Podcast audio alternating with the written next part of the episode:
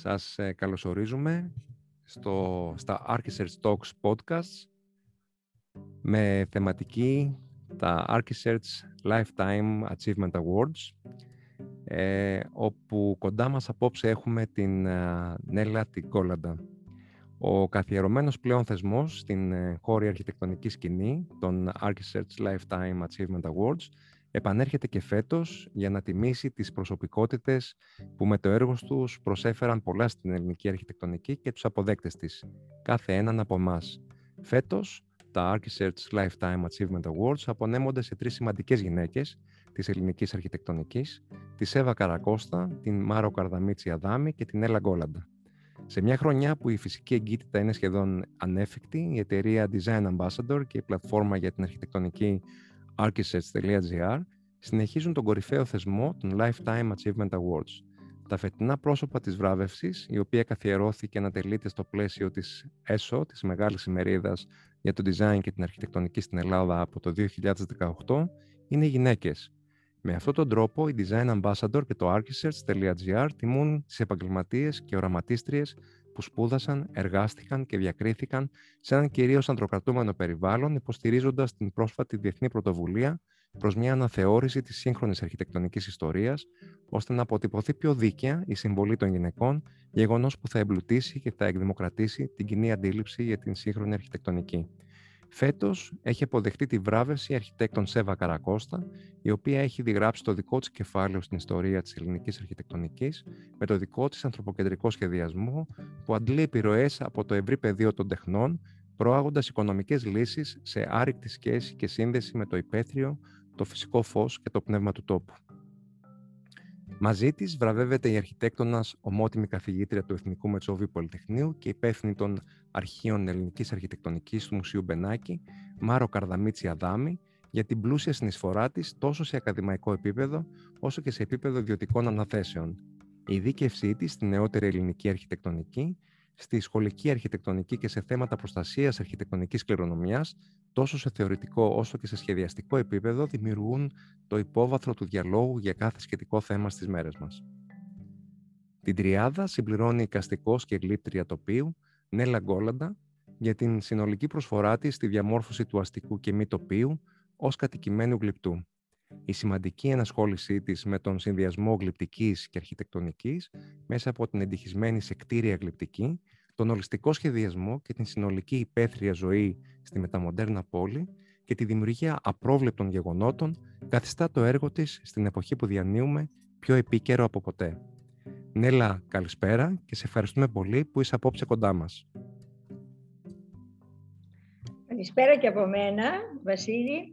Ευχαριστώ πάρα πολύ για αυτή την, ε, τη τιμητική πρόσκληση από εσάς, από το Αρχισέρς, που είναι ένα πολύ δυναμικό αρχιτεκτονικό περιοδικό και το οποίο πολλοί το παρακολουθούν και με ενδιαφέρουν πάρα πολύ οι νέοι. Πραγματικά με ενδιαφέρει εξαιρετικά όλο το, τον, τον, οι νέες δυνάμεις που έχουμε και ιδιαίτερα στο τόπος μας. Γιατί ο τόπος μας δεν είναι ένας χώρος ο οποίος το, το περνάμε με μία λέξη, ένας τόπος. Είναι ένας φοβερά, φοβερά ας πούμε, ένας τόπος ο οποίος, ε, ε, θα το επαναλάβω αυτό.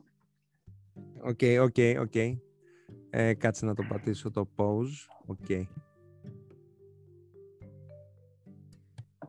Γιατί με ενδιαφέρουν πάρα πολλοί οι νέοι γενικώς, αλλά και οι νέοι του τόπου μας, οι οποίοι έχουν γαλουχηθεί και πρέπει να έχουν γαλουχηθεί από τις ποιότητες και από το φοβερό θάβος το οποίο ζούμε ζώντας σε αυτό το τόπο που λέγεται ελληνικός χώρος.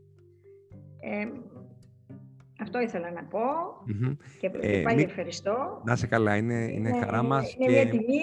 μας τιμάς.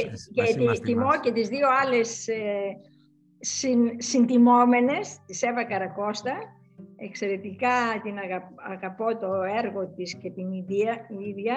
έχετε συνεργαστεί. Ναι, ναι να έχουμε συνεργαστεί μετά από την έκθεση που έκανα στην ώρα με τα, με τα, τα γλυπτά τα οποία ήταν φορητά και μπορούσαν να αντιχιστούν. Αυτά είναι που λέτε που αντιχίστηκαν.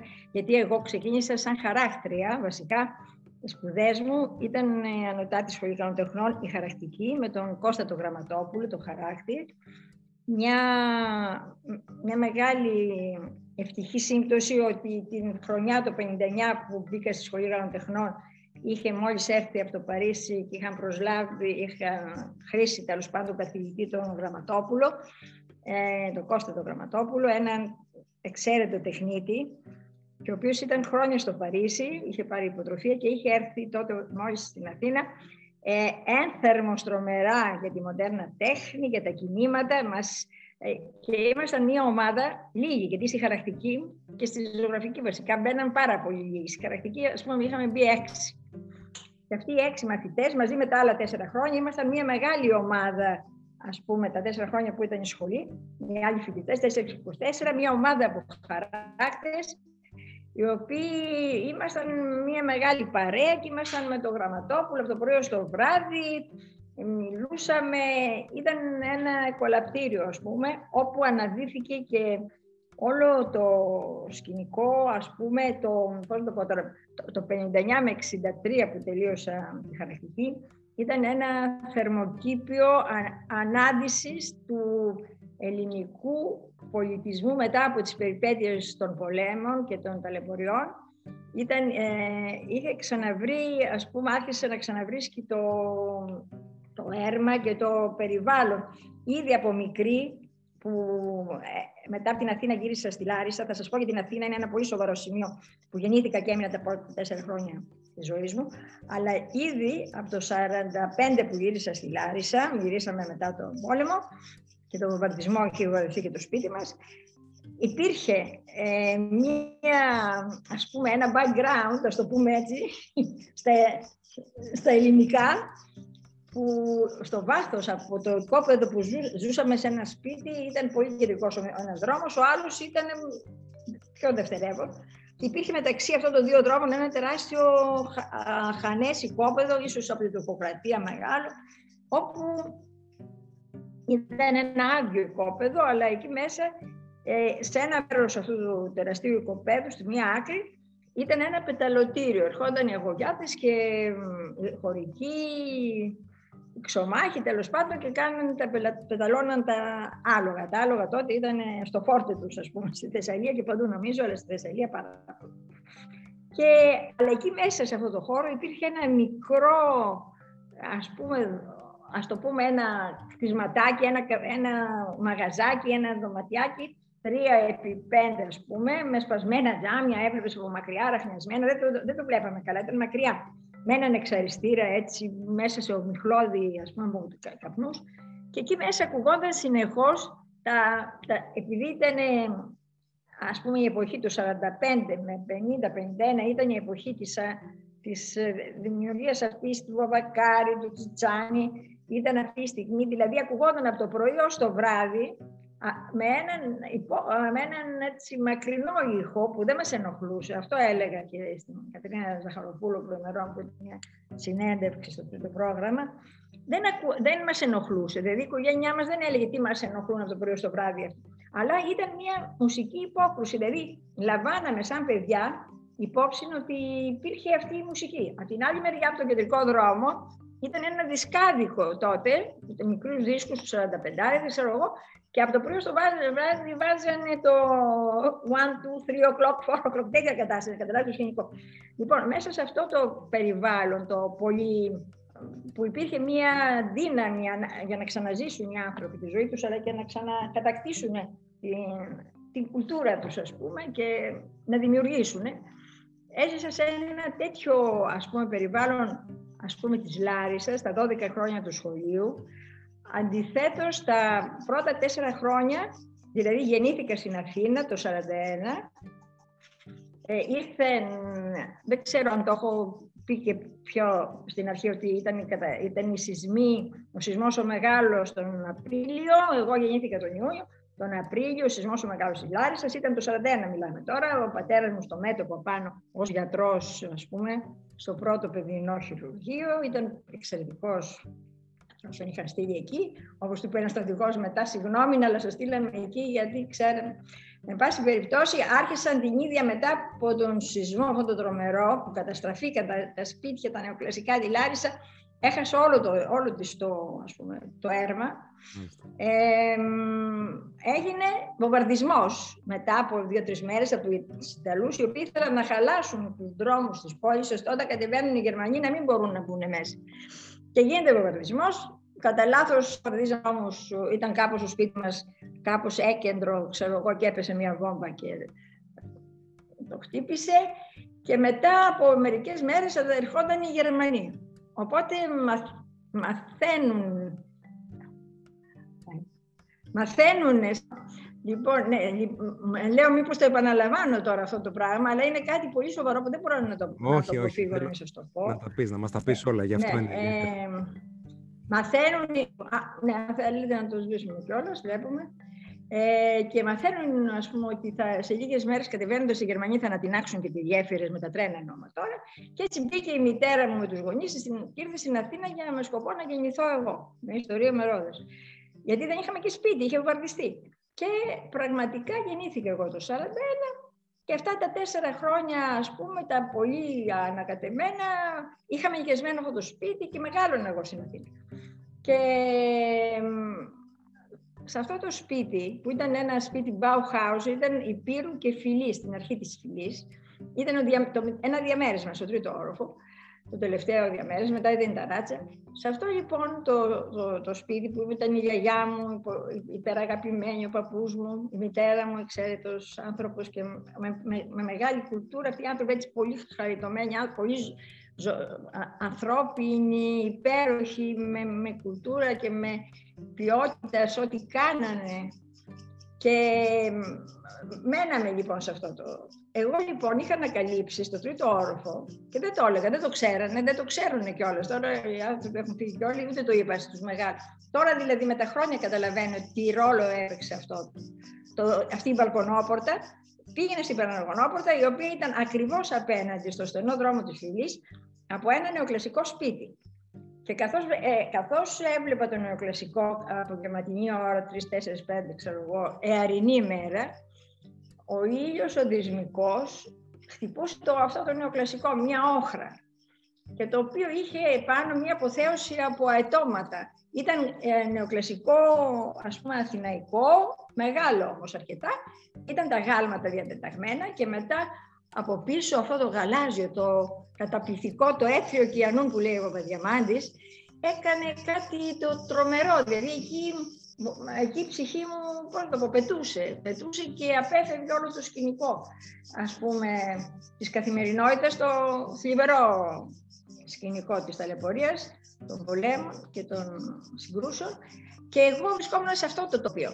Και όσες φορές έτυχε να έρθει ο πατέρας μου, όταν τελείωσε και ο πόλεμος και κατεβήκανε και μπορούσα να έρθει μερικές φορές να μας δει, οι βόλτες του πατέρα μου, ο οποίος ήταν από τα μπελάκια Θεσσαλίας, τα ιστορικά ας πούμε μπελάκια, τα οποία έπαιξαν τόσο μεγάλο ρόλο στο, στο πολιτισμό και στην, ε, ήταν οι πρώτοι που κάναν και την, ε, την την, πώς το λένε, τον αμπελακιώτικη σύνδεσμο των κρατήκων συνεργασία όλοι μαζί το, και κάναν τα κόκκινα μαλλιά, αυτά τα, της πορφύρα δηλαδή, την οποία την βγάζανε έμβοροι τρομεροί, αλλά και μεγάλη σχέση με τον πολιτισμό. Δηλαδή, εκεί ήταν η Μανιάριος, μεγάλη σχολή, ήταν ε, ο Ρίγας Φεραίος πήγαινε, ο παππούς μου ήταν καθηγητής φιλόλογος, είχε σπουδάσει, παιδί νέο, ε, πολύ έξυπνος, ο Πάτροκλος Βόλαντες, ο οποίος μάλιστα τον είχαν στείλει τότε με, σε υποτρο, με υποτροφή από τη Μανιάριο Σχολή, που ήταν ένα εξαιρετικό κτίριο και ίδρυμα εκεί απάνω στα μπελάκια στο πουθενά, στην Σύρο, όπου ήταν, έτυχε να είναι και συμμαθητής με τον Ελευθέριο Βενιζέλου, είχαν σχέσεις. Ο δε πατέρας μου, γιος αυτού του φιλολόγου, ε, ένα πανέξυπνο παιδί, ε, 15 χρονών ήδη ήταν έτοιμος να πάει με τα γερμανικά, με 7 γλώσσες τελικά, στην, στο Μόνα να σπουδάσει γιατρός, με μεγάλη επιτυχία. Αυτός με τρεις ε, άλλους Γερμανούς πήρε αλφα το δοκτοράτ. Ε, ένα, μια περίπτωση, αλλά μεγάλη σχέση με τον πολιτισμό τον, τον ελληνικό, με τη γλώσσα, την οποία μας την έπαιρνε, μας την κατέβαζε μέχρι βάθους, τις ρίζες της, με την αρχαιολογία, με την, τον χώρο γενικότερα. Δηλαδή είδαμε μαζί του πάρα πολλούς χώρους αρχαιολογικούς και το σοβαρότερο είναι ότι και, και πολλά νησιά δεν θα ήθελα να μας γυρίσει να δούμε, την, να δούμε πού βρισκόμαστε. Λάτρευε την Ελλάδα. Εμείς τώρα σαν παιδιά, ξέρετε τώρα, περίπου ακούμε τους γονείς, αλλά φαίνεται μένουν αυτά τα πράγματα, γιατί βασικά δεν μας, δεν μας ενδιαφέραν τόσο τα μουσεία τα αρχαιολογικά, όσο ο ενθουσιασμός ήταν για τους υπαίθριους, τα ανοιχτά μουσεία που ήταν η υπαίθρια ελληνική χώρα. Αυτό το γεγονός, ας πούμε, ε, έπαιξε τεράστιο ρόλο, όπως φαίνεται στη συνέχεια, με τα χρόνια βέβαια, γιατί τότε δεν το συνειδητοποιούμε. Και ήταν, ας πούμε, βασικά η Ελλάδα ένα ανοιχτό μουσείο. Ήταν ένα ανοιχτό μουσείο. Και, και εκεί πέρα αισθάνθηκα ότι καλλιεργήθηκα, ότι μπόρεσα και ήρθα σε επαφή με τις ποιότητες, με τη φωτάβια, ε, το φοβερό τοπίο, το θαλασσινό, το θαλάσσιο αυτό στοιχείο που έχει η Ελλάδα που καταλήγει να είναι και διαστημικό σαν υφή, σαν δηλαδή έρχεται από μακριά το αισθάνεσαι ότι αυτό το πράγμα είναι στη γη αλλά είναι και σαν ε, να διαχέεται. Ε, και βασικά ας πούμε αυτή η χαρά το να είσαι παρόν σε τέτοια γεγονότα τα οποία ξεκίνησαν από τα, από τα γάλματα. Η συνειδητοποίηση ξεκίνησε από τα γάλματα της φυλής οποία έβλεπα ότι δημιουργούσαν ένα τοπίο και μόνο με την θέα που, τη θέαση που είχαν στο τοπίο, το Αττικό, δηλαδή ε, ε, εκφράζαν με, το, με, τα μάτια τους, τα μάτια τους που είχαν φτάσει σε ένα σημείο που είχαν μια πληρότητα, δηλαδή ήταν, ήταν που ήταν ας πούμε παρόντες σε αυτό το γεγονός αυτού του τοπίου. Αυτό το πράγμα, μαζί με τις κάποιες βόλτες με τον πατέρα μου αυτές τις λίγες φορές που ήρθε 4-5 να μας επισκεφτεί και επισκεφτόμασταν την Ακρόπολη, το Θησίο και την Ακρόπολη. Αυτή ήταν η επίσκεψη στην Ακρόπολη. Θυμάμαι, είχαμε πάει 4-5 φορές. Αυτό το ύψος, αυτό το πέταγμα, με ενδιαφέρει τρομερά αυτό το γεγονός της Ακρόπολης. Ε, και όπως και το skyline της Αθήνας. Δηλαδή θυμάμαι τον δρόμο αυτό που πήγαινε, που κατέληγε στην Ακρόπολη, πια στα, στα δύο, όχι πανεπιστημίου, η Πατησίων, Πατησίων που ανέβηκε τα σπίτια τα νεοκλασικά, τα οποία βέβαια τα χάσαμε. Μεγάλο, πολύ άδικο. Ναι, ναι, φοβερός διότι, δρόμος. ας πούμε, η αντικατάσταση, ναι, η αντικατάσταση από, τους, από τα νοτοριστικά και τα χιδέα αυτά κτίσματα που είναι οι ναι.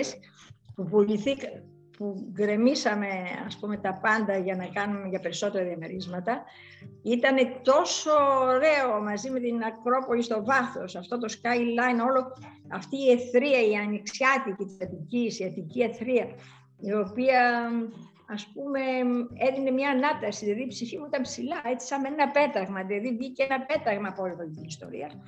Και έτσι όταν τελείωσα τη σχολή κανοτεχνών, ε, τα χαρακτικά μου Είχα την τύχη, όπως σας είπα, να στο Γραμματόπουλο και ήμασταν, μάθαμε πάρα πολλά με τη χαρακτική. Γίναμε, δηλαδή μας έμαθε πάρα πολλές τεχνικές και επίσης μας μάθαμε και ένα πάρα πολύ σοβαρό, το οποίο εάν δεν είχα μπει στη χαρακτική, που δεν μπορώ να πω ότι ήμουν ενθουσιασμένη όταν μπήκα, μάλλον ήμουν στεναχωρημένη, θα ήθελα να μπω στη ζωγραφική και είχα στεναχωρηθεί πολύ, αλλά τελικά ήταν, ας πούμε, ήταν ο ακρογωνιαίος λίθος για να μπορέσω να, να προχωρήσω μέσα στην διαδικασία το να κάνω σχέδια και να τα μεταφράζω, ας πούμε, στη χαρακτική. Δηλαδή έκανα σχέδια για να τα μεταφράσω σε, χαρακτη... σε χαρακτήρα. Οπότε ήταν μια διαδικασία, μια... Ε, δηλαδή έμπαινε σε μια διαδικασία που έπρεπε να το σκεφτείς, ας πούμε, το σχέδιο, πώς θα το ετοιμάσεις, το οργανώσεις, ώστε μετά να το ξεχωρίσεις στα χρώματα, ώστε να γίνουν τα τυπώματα, να πέσει το ένα πάνω στο άλλο, αλλού να το αφαιρέσεις, αλλού να το προσθέσεις, για να γίνει το χαρακτικό. Αυτό απαιτεί και χρόνο και μεγάλη προσήλωση συγκέντρωση. Αυτό το πράγμα μου έδωσε μετά τη δυνατότητα να κάνω σχέδια, δηλαδή μακέτες και να γίνεται η εξονία, ας πούμε. Η εξονία γίνεται από ένα μικρό σχεδιάκι που έκανα σε ένα χαρτάκι, σε ένα συνέδριο. Πώς να σας το πω τώρα, όλα τα έργα μου γίνονται σε ένα σχέδιο και μετά όμως το σχέδιο ξέρω πώς θα το μεταφράσω. Και αυτό, μόνο που η μετάφραση αυτού παίρνει και καιρό πολύ, γιατί αυτά τα έργα είναι μεγάλα τα, υπό, τα επόμενα. Λοιπόν, αφού έκανα τα χαρακτικά, ε, τότε παντρευτήκαμε με τον Χρήστο το Κουζούπι, έναν πολύ ε, έθερμο και μορφωμένο, πρέπει το πω καλλιεργημένο άνθρωπο, με πολύ ταλέντο και αυτός σαν άνθρωπος, τον ναυπηγό Κουζούπη, Χρήστο Κουζούπη, και ήμασταν ε, δέκα χρόνια, μου έλεγε δεν θα κάνουμε παιδί, γιατί πρέπει κάθε χρόνο μου έλεγε ότι φέτος δεν θα κάνουμε παιδί, διότι δεν θα μπορέσεις να προχωρήσεις όπως πρέπει να δώσεις αυτά που έχεις. Είχε καταλάβει, του άρεσε πάρα πολύ. πολύ. Έπαιξε μεγάλο πολύ ρόλο. Υποστηρικτικός. Πολύ υποστηρικτικός. Ε, μεγάλη, πολύ υποστήριξη σε όλη μου τη ζωή και σε όλα τα έργα. Είχε, είχε, ένα, είχε ένα μεγάλο πάθος και μου έλεγε δεν θα κοιτάξεις αν αυτό το έργο, τι θα γίνει, αν θα, πώς θα πληρωθείς, αν θα πληρωθείς, τι θα γίνει. Με εργολάβους δεν θα πεις ποτέ ούτε ένα καφέ, αν θες να γίνουν τα έργα όπως τα θες. και μου έλεγε ότι όμως είναι καιρός να το κάνεις. Τώρα είναι η ώρα να το κάνεις. Μην σταματήσεις να το κάνεις. Δηλαδή είχα ένα τέτοιο, τέτοιο σκηνικό και έτσι τα πρώτα τέσσερα χρόνια του γάμου, μόλις παντρευτήκαμε, άρχισα τα χαρακτικά να κάνω τα χαρακτικά και μου έλεγε να γυρίζω σπίτι και δεν με πειράζει να μην ρίζει μελάνι και να μην έχει φαγητό, κάτι τέτοια μου έλεγε. Και εγώ με όλο το πάθος, ας πούμε, όλο του σκηνικού και με τα χαρακτικά, έκανα τα 17 πρώτα χαρακτικά σε μια άκρα σιωπή και ησυχία που λέω. Ήμουν ολομόναχη στο σπίτι τη μέρα και έκανα τα χαρακτικά μέσα σε ένα ε, περιβάλλον, ε, πώς να το πω τώρα, ηρεμίας και αυτοσυγκέντρωσης και, και και προσπάθεια να, προσπάθειας να καταλάβω τι θέλω να δώσω. Δηλαδή βρήκα τον εαυτό μου σε αυτά τα 17 χαρακτικά, τα οποία ε, ήταν, ήταν, ε, ας πούμε, ήθελα να, να δω, ήθελα να, να πιάσω το, αυτά που αισθάνθηκα σαν παιδί στα νεοκλασικά, ε, στα, στα κλασικά κτίσματα, τα, τα ελληνικά, τα οποία είχαν μια μεγάλη σχέση με το, με το χώρο γύρω-γύρω, ήταν κάτρωτα του τοπίου, ήταν, ε, είχαν μια σχέση με το, με το διάστημα, με τη φωτάβη, αυτό το έβλεπα συνεχώς. Μου είχε μείνει βέβαια πετριάκι από μικρή, υπήρχε προηγούμενο που λένε. Και βασικά ήθελα το φως να κατεβεί μέσα, δηλαδή πώς αναδύεται το φως από αυτά και πώς ε, από αυτά τα κτίσματα και πώς έρχεται και μπλέκει και πώς, και πώς αισθάνεσαι. Η παρουσία ανθρώπου δεν υπήρχε, αλλά είσαι παρόν σε ένα εξαιρετικό γεγονός που ξεπερνάει, ας πούμε, ξεπερνάει τα μέτρα του ανθρώπου. Και είναι, βρίσκεσαι σε ένα άλλο χώρο, όπως ας πούμε σε, ίσως μπαίνει και το πέταγμα αυτό μέσα της δικής μου, ας πούμε, παιδικής εκείνης, της νηπιακής ηλικίας, Μπαίνει και το πέταγμα μέσα στα νεοκλασικά αυτά, στα, στα κλασικά αυτά κτίσματα που έκαναν τα 17 χαρακτικά, τα οποία τελειώσαν σε τέσσερα χρόνια, όπως είπαμε. Άρχισε 66, το 70 έγινε η έκθεση τα είδη Γιακοπούλου, όλα τελειωμένα Της είχε πει ο Κοντόπουλο, ο Αλέκος Κοντόπουλο, δες σε αυτά τα χαρακτικά της Γκόλαντα. Μπορεί να σου αρέσουν πολύ. Εν μεταξύ, η Γιακοπούλου τότε ήταν η, η γκαλερί που είχε αρχίσει μεγάλη στο Χίλτον, ας πούμε. Όλο το ισόγειο του Χίλτον ήταν η γκαλερί της. Και ήταν πιασμένη για 5-6 χρόνια, έτσι λέγανε. Τέλος πάντων, και μου έλεγε πριν από καμιά 15 χρόνια τώρα η Γιακοπούλου, έλεγα Πού με στέλνει, βρε Αλέκο, να δω τα έργα και αυτά. Και έρχεται και μόλις τα βλέπει, ήταν Μάιος ας πούμε και λέει έναρξη χειμερινής περίοδου με τα έργα σου, της άρεσαν αμέσως δηλαδή. Και έγινε αυτή η έκθεση έτσι με πάθος μεγάλο. Ε, είχαν, είχαν μια αποδοχή μεγάλη. Ήρθε και ο Σεφέρης όπως είπαμε και άλλοι. Ο Πρεβελάκης είχε έρθει με την Άννα Σικελιανού και είπε, είπε ο Πρεβελάκης Ποιος περίμενε από ένα κοριτσάκι, ήταν καθηγητής μας της ιστορίας της τέχνης, από ένα κοριτσάκι από τη Λαμία, είπε, Λάρισα δεν είχε. Ποιος φανταζόταν από ένα κοριτσάκι, ας πούμε, από τη Λαμία, ότι θα βλέπουμε αυτά τα πράγματα. Τα στέλνουν στην Biennale της Αλεξάνδρειας, στη Μεσογειακή, παίρνουν πέντε από αυτά δεύτερο βραβείο χαρακτική, στο πρώτο πήρε ένας Ισπανός. Ε, είχαν αγοράσει οι τράπεζες, ξέρω εγώ τι είχαν αγοράσει, το πινακοθήκη, είχαν αγοράσει έργα. Υπήρχε, υπήρχε μια. Α πούμε, άρεσαν πάρα πολύ και περιμένουν ότι έγινε ήμουν μια χαράκτρια. Πώς να το εξηγήσω τώρα. Μια, άρχισε μια καριέρα χαράκτηρα. Αλλά εγώ, μόλις έγινε η έκθεση και τα είχα βάλει στο σιρτάρι, το, το τραπέζι που τα χάραζα, τελείωσε. Δεν ξανά τα πήρα ποτέ γιατί στη Σχολή Καλών Τεχνών, εκτός από τη χαρακτική, σπούδασε και δύο άλλα φροντιστήρια που λέγαν τεχνών. Το ένα ήταν με την Έλλη Γοήλα, το ψηφιδωτό, η τέχνη του μοσαϊκού, και το άλλο ήταν με το Γραμματόπουλο, η τέχνη του βιβλίου. Λοιπόν, με το ψηφιδωτό άρχισε να με ενδιαφέρει πάρα πολύ το τσιμέντο, επειδή είναι το τσιμέντο η ύλη που τα κολλάς, και άρχισα σιγά σιγά να κάνω κάτι ανάγλυφα κάπως τους τσιμέντα και τέτοια, εν τω μεταξύ.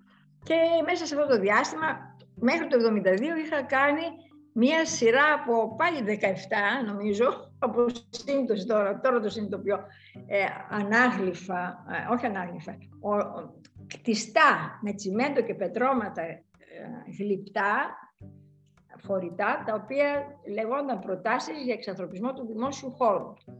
Και έγιναν στην Μπαχαριάν, την ώρα, η έκθεση. Αυτά έγινε, η έκθεση έγινε, έγινε, έγινε στις 2 Νοεμβρίου του 1972, το λέω το 2 Νοεμβρίου, γιατί έτυχε να επισκεφτεί ο Ελίτης εκείνη τη μέρα την έκθεση, την επόμενη μάλλον, την, ναι, την επόμενη, και επειδή αυτά έχουν μια σχέση, με ενδιέφερε φοβερά να προσεγγίσω πλέον και να μην αντιγράφω τη φωτάβια, πώς κατεβαίνει, πώς το παραλαμβάνουν οι κολόνες, πώς το κατεβάζουν μέσα στα φατνώματα, πώς μπαίνει μέσα στα έθρια που είναι και ο ύμνος του, ας πούμε, του, διαλόγου με το διάστημα και όλα αυτά. Αλλά ήθελα πλέον με τις τρεις διαστάσεις που μπορούσα λόγω ψηφιδωτών να κάνω πλέον, να βγω στη τρίτη διάσταση και να μπω στη διαδικασία να, να μελετήσω και να εργαστώ με το φως. Με το, με το φως πλέον στην πραγματικότητα να το χειριστώ με, ανα, με ολόγλυφες μορφές, με, με κτίρια. Ήταν σαν αόσχημα αυτά αντικείμενα οι προτάσεις εξανθρωπισμού του δημόσιου χώρου, όπως είπαμε, έτσι το είπαμε, ε, τότε τα είχε δει και ο Λεωνίδας, ο Χριστάκης, που ήταν ε, ένας τύπος της Αθήνας, ήταν και γελερίστας, ήταν έτσι αναρχικός άνθρωπος, ε, με πολύ έτσι, άποψη και λέει, α, εγώ θα αφιερώσω το, ένα, από τα, ένα από τα τεύχη του Κούρου σε αυτή την έκθεση μου. Και τα, τα ονόμασε νεότιμβη και μεγαλοτάματα. Και μάλιστα πήγε, ε, πήραμε έργα και πήγαμε και τα, να, τα, να τα δει. Κα, καταρχάς έγραψε ο Κοντόπουλος, ο Λέκος ο Κοντόπουλος για αυτά τα έργα. Μετά για την έκθεση της ώρας. Μετά έγραψε ο Σκαρίμπας. Είναι αλήθεια ότι αυτό του Σκαρίμπα το κείμενο, τι αντιλαμβανόταν αυτός ο τόσο ηλικιωμένος άνθρωπος μέσα σε πέντε ώρες που πήγαμε εκεί, είχαμε πάρει και έργα μαζί με τον Λεωνίδα Χριστάκη, με τον άντρα μου τον Χρήστο, είχαμε πάει στη Χαλκίδα, στο σπίτι του και τα έβλεπε και τα έβλεπε. Και είναι πολύ ωραίο αυτό, δεν, θα δοθεί μια ευκαιρία να το... Αυτό είναι ένα μικρό που λέει, πάντως ο ποιόν απλότητα δεν σημαίνει τίποτα, δεν σημαίνει ότι είναι και απλός. Ε, έτσι ξεκινάει το ένα και καταλήγει ότι πώς το λέει αυτό, ε, η δυσκολία του παρόντος, γιατί ήταν και χούντα, ε, η δυσκολία του παρόντος ε, ε, γεννάει το αιώνιο παρόν μας. Η δυσκο... Συγγνώμη, το επαναλαμβάνω, η δυσκολία της συνέχειας γεννάει το αιώνιο παρόν μας.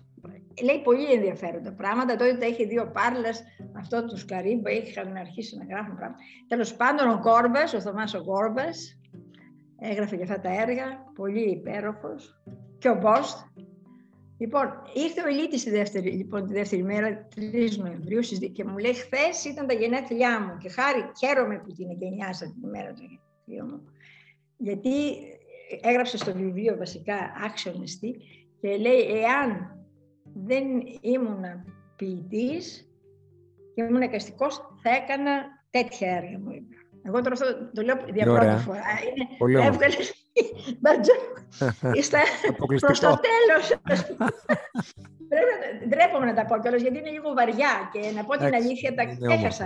Αλλά μου έδωσαν όμως και μεγάλο, γιατί πραγματικά αυτά τα έργα όταν τα έφτιαχνα ήμουν σε ένα κλίμα με τα πείματα του Ελίτη, με, τα, με το Θοδωράκι, με τα αυτά. Υπήρχαν, υπήρχε ένα φοβερό τοπίο, ας πούμε, ε, που μας περιέβαλε και υπήρχε αυτή η Ελλάδα που, που ζει, και, ζει και κινείται δίπλα μας και υπάρχει και, και είναι και τα παιδιά, τα παιδιά οι νέοι που με ενδιαφέρουν τόσο πολύ να επικοινωνήσω με το περιβάλλον. Και έτσι αυτά τα έργα ξεκίνησα με τα μεγάλου πάθους να πω σε μια διαδικασία να μπορέσουν να επικοινωνήσουμε όλοι, αλλά ιδιαίτερως οι νέοι και τα παιδιά, με αυτό το μοναδικό σημείο της γης, ούτε πατριλό αυτό έχω, δεν, δεν έχω κάτι είμαι μονή. Αλλά πώς να το κάνουμε, δεν μπορείς να μην βλέπεις. Όταν βλέπεις αυτά το γεγονός, ότι ζούμε σε ένα καταπληκτικό μέρος που έχει τέτοιους χυμούς, που έχει αυτό το κάλος, που έχει γεννηθεί ο αυτός ο πολιτισμός και γενικά η φιλοσοφία όλοι λόγω του τοπίου, λόγω του χώρου που είμαστε. Δεν είναι ότι ήμασταν οι Έλληνες, ήμασταν οι εγκέφαλοι. Ήταν το τοπίο που τα έκανε αυτά τα πράγματα και καλλιέργησε του ανθρώπους. Λοιπόν, πώς μπορεί τώρα, και θέλησα να διαθέσω όλη μου τη δύναμη, να μπορέσουν αυτός σε ανταπόκριση με τους ρυθμούς της. Γιατί έβλεπα με τους αυτούς, τους, πώς να το πούμε τώρα, όλο αυτό το γεγονός, το οποίο η λαϊκή αρχιτεκτονική, την, το, η προηγούμενη, ας πούμε, η, πραγματική, η, η, η, το πούμε τώρα, η γνήσια ελληνική παραδοσιακή αρχιτεκτονική, αυτά που κάνανε οι λαϊκοί άνθρωποι. Δηλαδή, μια μάντρα, ένα κρυσάκι, ένα ντουβάρι, ένα σπίτι. Όλα αυτά είχαν, είχαν σχέση με το φως, με το τοπίο, με, με την δομική εξέλιξη του τοπίου. Δηλαδή ήταν, ήταν μια χαρά βίωσης σε αυτό το μέρος. Εδώ. Το βλέπω αυτό και θέλεις ας πούμε ότι αυτοί οι ελάχιστοι δημόσιοι χώροι πλέον που έχουμε ε, να, είναι, να, είναι, να μπορέσουν να μην είναι ένα απλό τέλος πάντων μια απλή διαρρύθμιση και έστω και εφάνταστη, αλλά κατά τη γνώμη, συγγνώμη, αλλά κατά τη γνώμη μου πρέπει να είναι οι δημόσιοι χώροι, χώροι όπου να μπορούν να ζήσουν σε ένα ανοιχτό μουσείο, όπου η τέχνη να είναι καθημερινότητα, όπου να μπορούν να αντιλαμβάνονται εκεί που κάθονται ότι αυτό με το παγκάκι έχει σχέση με την βουνοκορφή της Έλληνας, ότι η θάλασσα καθώς περνάει πάνω στην προβλήτα του Παλιού Φαλήρου ε, δημιουργείται μια αίσθηση ότι υπάρχει ας πούμε μια σύνδεση της κίνησης του, του κόλπου ή υπάρχουν κάτι διάδρομοι προς το, προς το τοπίο που και μάλιστα είναι επικλινές και το έδαφος ώστε να υπάρχει μια επιτάχυνση προσέγγισης στο θαλάσσιο τοπίο. Είναι δυνατό να είμαστε τώρα στο Σαρονικό και να μην καταλαβαίνεις ότι βρίσκεσαι σε αυτές τις ποιότητες. Η Αθήνα χάνεται σαν πόλη, την έχουν καταστρέψει σε όλες τις κατευθύνσεις με τα μηδέν που κάνουν. Αλλά θέλω να πω, είναι δυνατόν να υπάρχει αυτό να βογκάει ο Σαλονικός, ο ήλιος, το γαλάζιο, όλο αυτό και είναι όλο κρυμμένο, αυτό στο παλιοφάγυρο. Μετά αρχίζει ε, ναι, Άγιος Κοσμάς, πράγματα ελληνικά έχουν κάνει ό,τι πράσινο δεν το έχουν βάλει πουθενά, το έχουν βάλει εκεί στην παραλία. Δηλαδή, εγώ τα εγγονάκια μου προσπαθώ πούμε, να τους δώσω τα ενάγματα τέλος πάντων να δουν κάποια πράγματα. Τους λέω, καθώς είμαστε, ερχόμαστε από το φάλιρο στη Βούλο, στο σπίτι μας, λέω, παιδιά, τώρα που πάμε την παραλία, όποιος δει ανάμεσα από τα δέντρα θάλασσα να πει και εγώ θα σας δίνω από ένα ευρώ. Και αρχίζουν αυτά. Το ένα έβγαλε 7 ευρώ, 7 φορούλες είδε όλο την, παραγωγική μέχρι τη βούλα, τη θάλασσα το άλλο 8. Τι να πω τώρα, είναι δυνατόν. Λοιπόν, τώρα βέβαια θα κάνουμε. Θα, θα γίνουμε Ντουμπάι και θα ησυχάσουμε, αλλά δεν θέλω να το πω αυτό, δεν θέλω να το πιστέψω. Θέλω να, θέλω να πιστέψω ότι θα επικρατήσει, ας πούμε, θα επικρατήσει το ελληνικό τοπίο, οι ποιότητες του ελληνικού τοπίου και οι ποιότητες του πολιτισμού του τόπου μας, οι οποίες ε, θα είναι εγκληματικό να χαθούν.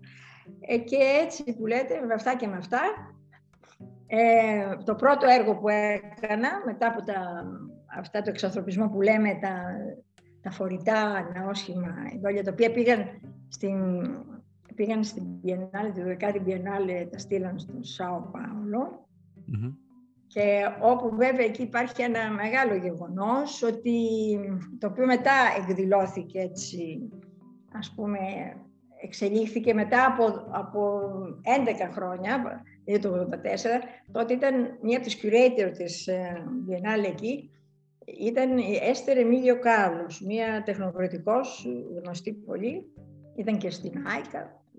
Λοιπόν, ε, ήταν Της άρεσαν πολύ αυτά τα έργα, βέβαια δεν μου έγραψε κάτι, τίποτα, τίποτα. Αλλά μετά, κατά σύμπτωση μετά από 11 χρόνια, το 1984, στους Δελφούς, έγινε ένα διεθνές συνέδριο της ΆΙΚΑ, που ήταν ο ελληνικός κόσμος η σύγχρονη τέχνη. Και καλέσαν να κάνει μια ανακοίνωση και η Έστερ Εμίλιο Κάρλος. Η Έστερ Εμίλιο Κάρλος, καθώς ήρθε στην Αθήνα, θυμόνταν τα, θυμόνταν τα γλυπτά αυτά που είχες δει στην Πιενάλε. Ε, εδώ βάζουμε μια άλλη ταινία το 1973. Ερχόμαστε, που τα είδε τότε στο 1973, και ερχόμαστε στο 1973, το 1974, το 1973, που μετά από, θα ξαναπιάσω τη συνέχεια για την Έστερ Εμίλιο Κάρλος, έπαιξε μεγάλο ρόλο ας πούμε, για το δημόσιο χώρο τη μεγάλης επεμβάσεις, για το Art Total βασικά. Αλλά έρχομαι τώρα εδώ πώς ανακατεύτηκα εγώ από τα μικρά, τα ναόσχημα και τα χαρακτικά και μπήκα στο χώρο. Λοιπόν, και εδώ μπαίνει και η Σέβα Καρακώστα. Ε, εγώ στην έκθεση αυτή της ε, Γαλερή Ώρας, εκεί ε, ήρθαν διάφοροι, με γνώρισαν διάφοροι άνθρωποι έτσι πολύ ενδιαφέροντος. Μεταξύ των άλλων ήταν η Σέβα η Καρακώστα. Της είπε ο Χριστάκης να έρθεις να δεις την έκθεση της Γκόλαν. Ήρθε η Σέβα, είδε την έκθεση και της άρεσε πάρα πολύ της Σέβα και αρχίσαμε να, να συνεργαζόμαστε για εντυχήσεις γλυπτών πλέον, ας πούμε, πώς να σου το πω τώρα, γλυπτά τα οποία ήταν μέσα στους τοίχους, τα είχαμε συζητήσει πολύ, πέφτυλα, γινόταν και τζάκια, τα οποία βγαίναν για απ' έξω, ξέρω εγώ τι γινόταν.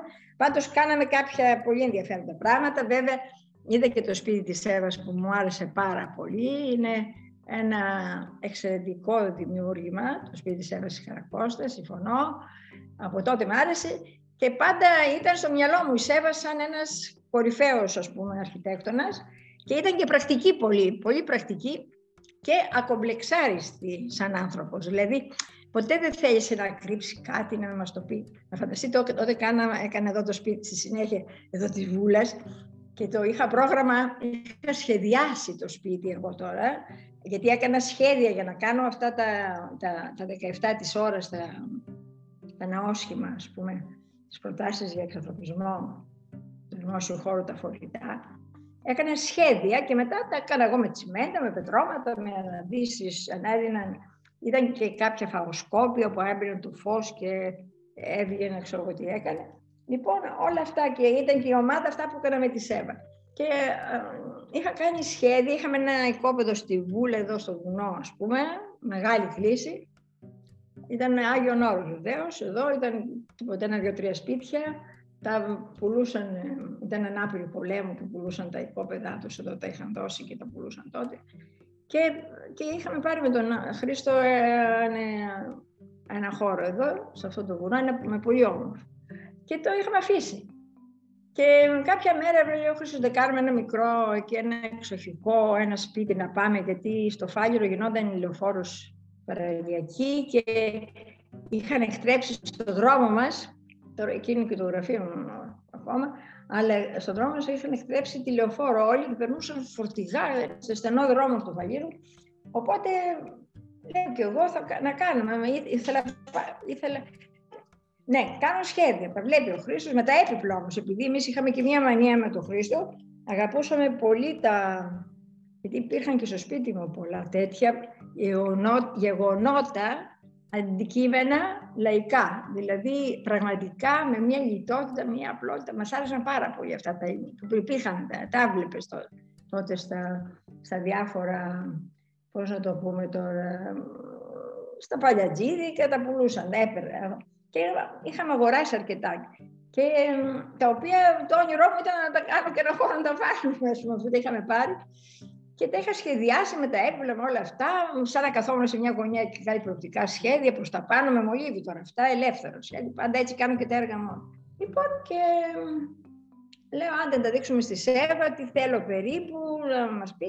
Έρχεται η ΣΕΒΑ μια μέρα εδώ στο σπίτι, στη Φάλιρο, στο σπίτι μας, τα βλέπει με τον Χρήστο Λέει ο Χρήστος, δεν είναι αυτά τα έργα να τα κάνει.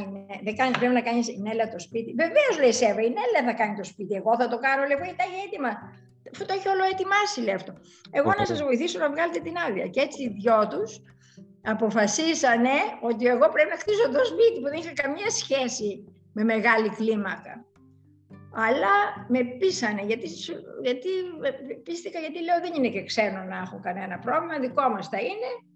Άμα κάνω κάτι στραβό θα το, θα το λουστώ μου.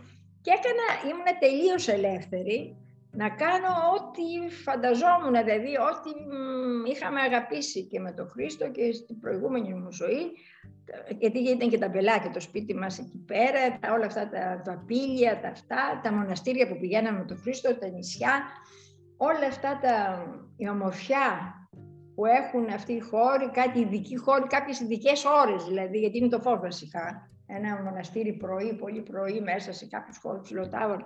Και έτσι κάτι ύψη εδώ στο σπίτι, κάτι είναι τελείως. Πώς να το πω τώρα. Ήμουνα, επειδή ήταν δικό μας, ήμουνα τελείως αδέσμευτη, να, δηλαδή αφηνιασμένη να κάνω ό,τι. Ε, και με τον Χρήστο που έλεγε: Κάνω ό,τι νομίζεις ωραία, είναι πολύ ωραία, πολύ ωραία. Πάντα προχώρητα. Και έτσι έγινε αυτό το σπίτι. Η Σέβα έβγαλε ο Πομόνη, ο άντρας της με τη Σέβα, βγάλαν την άδεια Είχα κάνει και μακέτα, πρόσεχε, είχα κάνει και μακέτα εγώ ήδη του σπιτιού, βγάλαν την άδεια. Ε, μια πόρτα, δεν χρειαζόταν καμία σχέση, ακόμα εξακολουθεί 80 χρόνια μετά, 70-50 πόσο είναι από τότε, όχι 45 χρόνια από τότε που έκανα το σπίτι. Δεν ζητάνε καμία πρόσωψη, κάτι να, να έχει μια αισθητική εδώ στο παλιό. Δεν ζητάνε. Λοιπόν, μία πόρτα είχε βγάλει Σέβα, που είναι και πρακτική, μία, ένα παράθυρο από τη μια μεριά, ένα παράθυρο από την άλλη και ένα από την άλλη. Και βγήκε η άδεια, βρεθήκαν τρία αδέρφια, Νάστορες, γιατί έρχονταν, βλέπανε το οικόπεδο στραβό, δεν, δεν ήθελε κανένας να το χτίσει. Ήταν δύσκολο. Γιατί εγώ το είχα γραπατσωμένο πάνω στο βουνό, δεν ήθελα να κοπεί ούτε σκήνο, ούτε θυμάρι, ούτε τίποτα. Και ανοίξαμε κομπρεσέρ κάθε ένα πέδιλο, ας πούμε, επιτόπου και μάλιστα δεν είχα κάνει, επειδή είναι και άγρια η κλίση, ε, άργησα να κάνω τη σκάλα. Δεν ήθελα να αρχίσει μια σκάλα από το δρόμο και να φτάνει μέχρι απάνω ένα αντιπαθέστατο πράγμα. Είχα αφήσει να δω πώς θα φέρω τη σκάλα. Και μου λέει η Σέβα που ήρθε μια μέρα να δει. Ε, μπράβο, Βρενέλα, λέω βρε τη σκάλα έχω μπλέξει. Μου λέει τι, η σκάλα είναι ένα, λέει η Σέβα.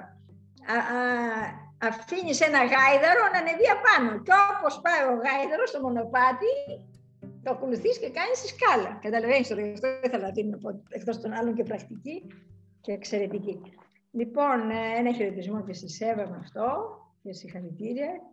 Και η κυρία Καβανίτση Αδάμη είναι συγκινητική με τις γλώσσες της, την έχουμε θαυμάσει ιδιαίτερος, όσες φορές την έχουμε ακούσει. Και είχα και την, την τύχη, τη χαρά και την τιμή να με προλογίσει τότε που η αρχιτέκτονες τοπίου της Ελλάδας το, 8, το 2008 ε, σε μια έτσι, μεγάλη συγκέντρωση που κάνω στο αρχιθέατρο του Βενάκη, όπου είναι και τα αρχεία τα αρχιτεκτονικά. Ναι, με προλόγησε η κυρία Καρδανίτσι και έτσι ήταν συγκινητική και αυτή η σχέση μας και άλλες φορές βέβαια. Ε, αυτά είναι και έτσι ξεκίνησε, μπήκα στο, στο τρυπάκι των σπιτιών πλέον Κάνοντας το σπίτι το δικό μας, που έγινε μόνο 9 μήνες έκανε να γίνει, αυτό το σπίτι που έγινε, ε, με μία...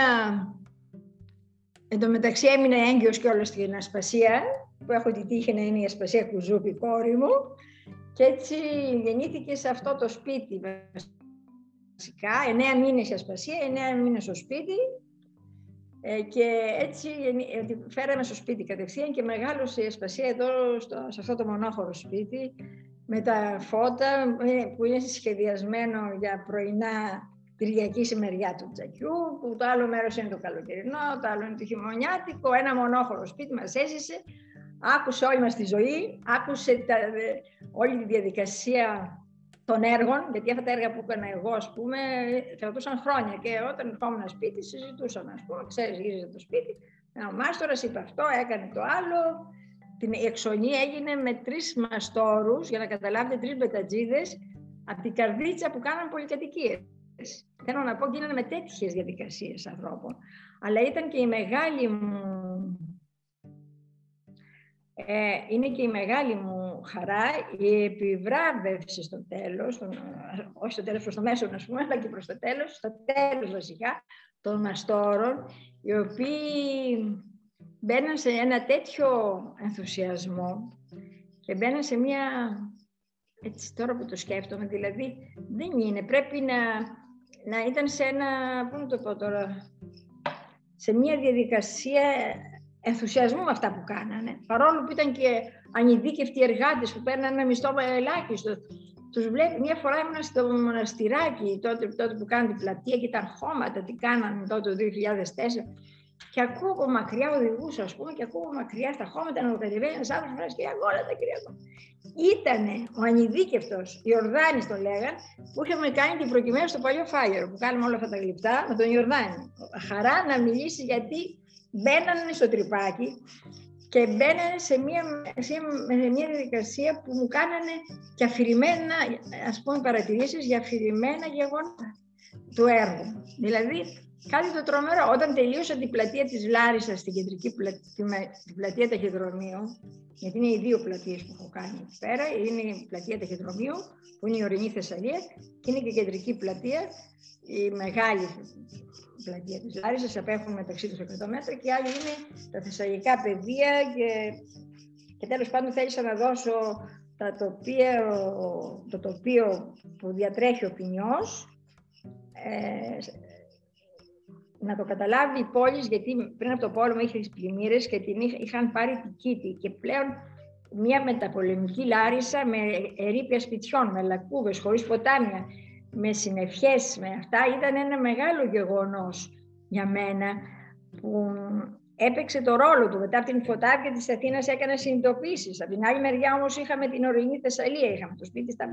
πηγαίναμε στα μπελάκια, πηγαίναμε στα ορταριές, καλοκαίρι, τρεχούμενα νερά, μια μανία τεραστίων διαστάσεων η μητέρα μου για τα νερά, για τα τρεχούμενα, πώς μεγάλωσε που πηγαίνανε πάνω στις μακρινίτσες και σπάζαν τα καρπούζια, που κολυμπούσαμε στο κόκκινο νερό, βγαίναμε σε μεγάλη μανία. Και όλα αυτά, όταν με καλέσαν ας πούμε, να σχεδιάσω και τώρα από το ένα στο άλλο πάω, αλλά δεν πειράζει, το κάνουμε έτσι λίγο για να... Όπως θέλετε, όπως θέλετε. Γιατί όλα δεν αυτό θα δέσουν για τους μαστόρους που θέλω να πω, γι' αυτό το λέω τώρα για τη Λάρισα, Διανέα Σασφίνα. Και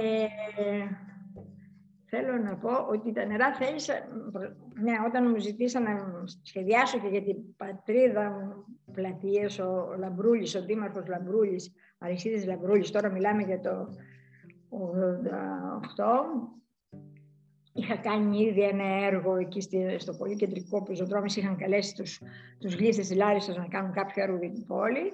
Και εγώ μου δώσα μια θέση στο κεντρικό πλέγμα πεζοδρόμων, στο σταυροδρόμιο Ασκληπιού και Πούμα, το οποίο τους άρεσε πολύ τα νερά και αυτά. Και άρχισαν μετά να μου λένε δεν θα κάνετε και πλατείες για την πόλη.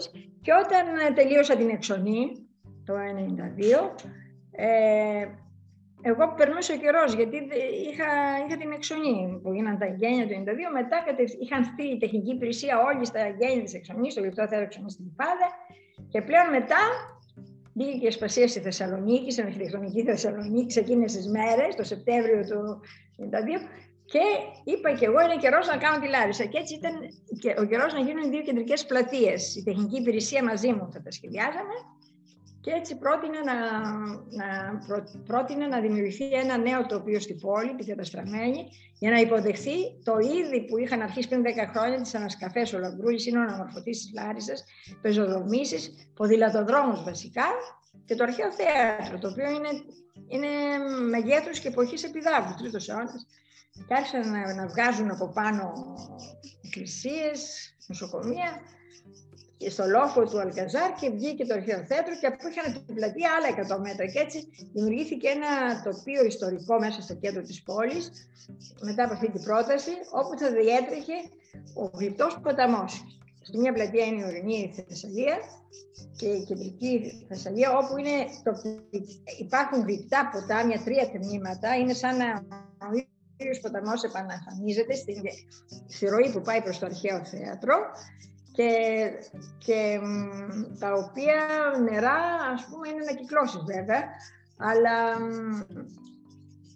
στο πρώτο τμήμα είναι, δηλώνει μια πόλη που έχει ποτάμι, το ένα μεγάλο, μεγάλα πιτά αυτά, είναι πολύ μεγάλα, πολύ δύσκολα έργα, ειδικά στην πλατεία ταχυδρομείου, είναι πραγματικά, δεν μπορώ να το πιστέψω πώς γίνανε αυτά τα έργα, πώς τα με τους μαστόρους, καταπληκτικοί μάστορες, ντόπιοι μάστορες, πολύ πολύπλοκα έργα. Είναι δύο μεγάλα τμήματα πολύ εργασμένα κάναμε δυόμιση χρόνια. Όταν λοιπόν το ξεκινήσαμε το 93, το 96 γίνανε τα γένεια το καλοκαίρι ε, και είχα έρθει δύο μέρες πριν, γιατί ήμουν συνέχεια στα έργα, ήμουν συνέχεια από πάνω, γιατί δεν γινόταν αλλιώς.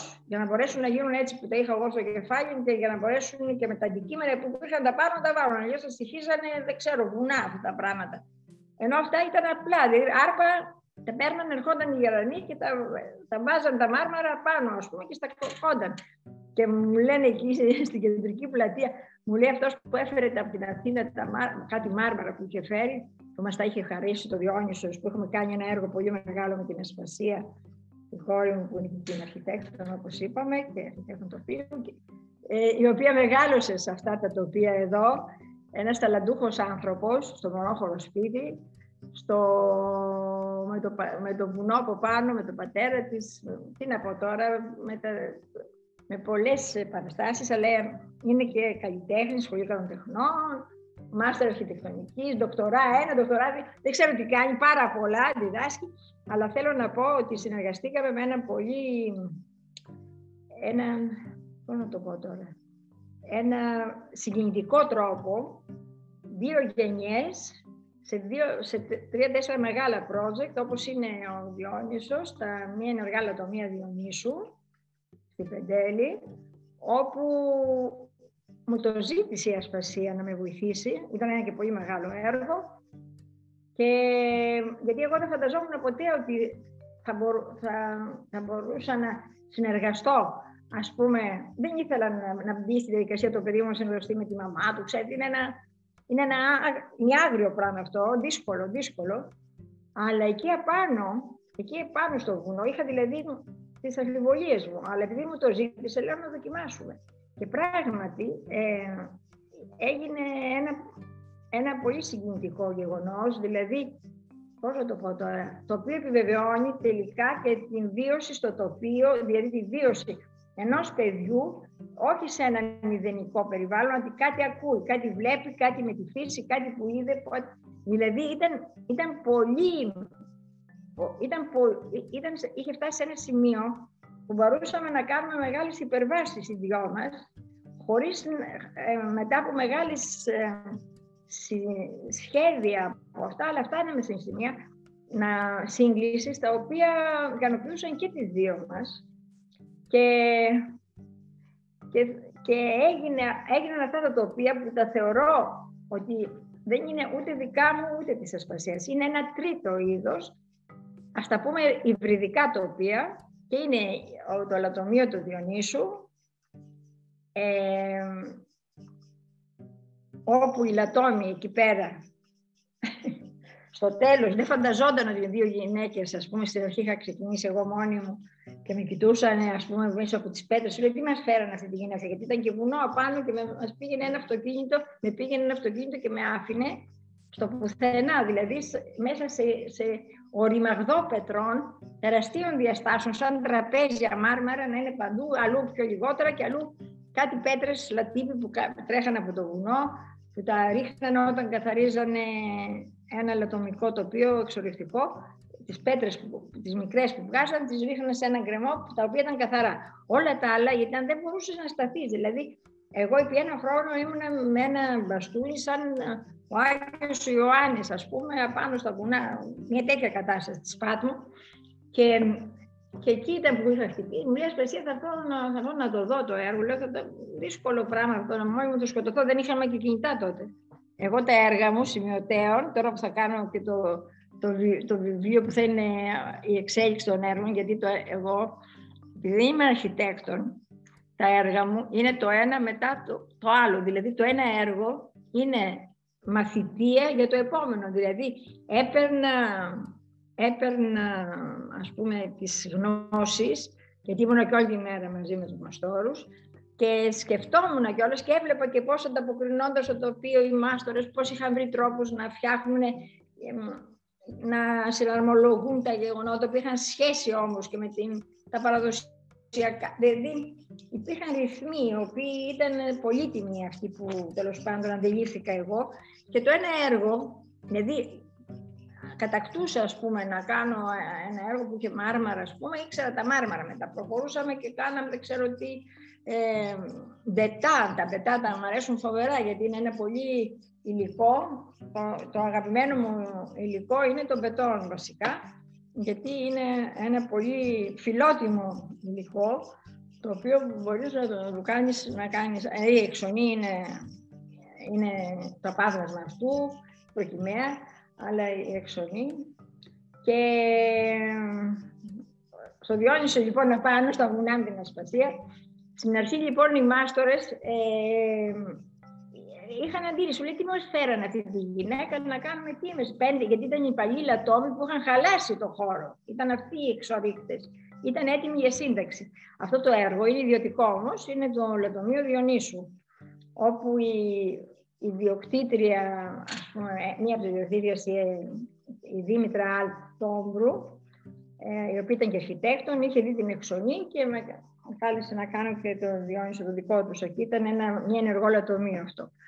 Λοιπόν, και που λέτε, οι μάστορες αυτοί στο τέλος είχαν τέτοιο ενθουσιασμό που εργαστήκαμε και με τα χέρια μεταξύ, μια έκθεση 135 στρέμματα, είναι όλα με τα χέρια. Τα, τα κινούσαν τις πέτρες αυτοί με τον τρόπο που ξέρουν. Ήταν ένα θέαμα, ήταν κάτι το συγκλονιστικό. Σε τρία χρόνια έγινε ολόκληρο το βουνό άνω κάτω.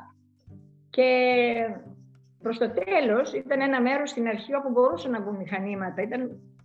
Και εκεί κάναμε ένα πολύ μεγάλο αλόνι, όπου θα ήταν, είναι και χώρος για, για γεγονότα τεχνών, με, με γιγάντιες πέτρες. Λοιπόν, και επειδή εγώ ήξερα την εξονή ήδη, είχα χειριστεί μεγάλες πέτρες ε, με τα καθίσματα και με τα GCB και με τα αυτά, ήξερα πώς να τα βάλει, είχε και λάσπες, ήταν δύσκολα. Ήταν αυτός με το GCB και είχε τη μία μεγάλη πέτρα να τη στηρίξει όρθια που θέλαμε. Και λέει ο αρχιμάστορας τώρα, ο Λατόμος, τον αυτό με το GCB.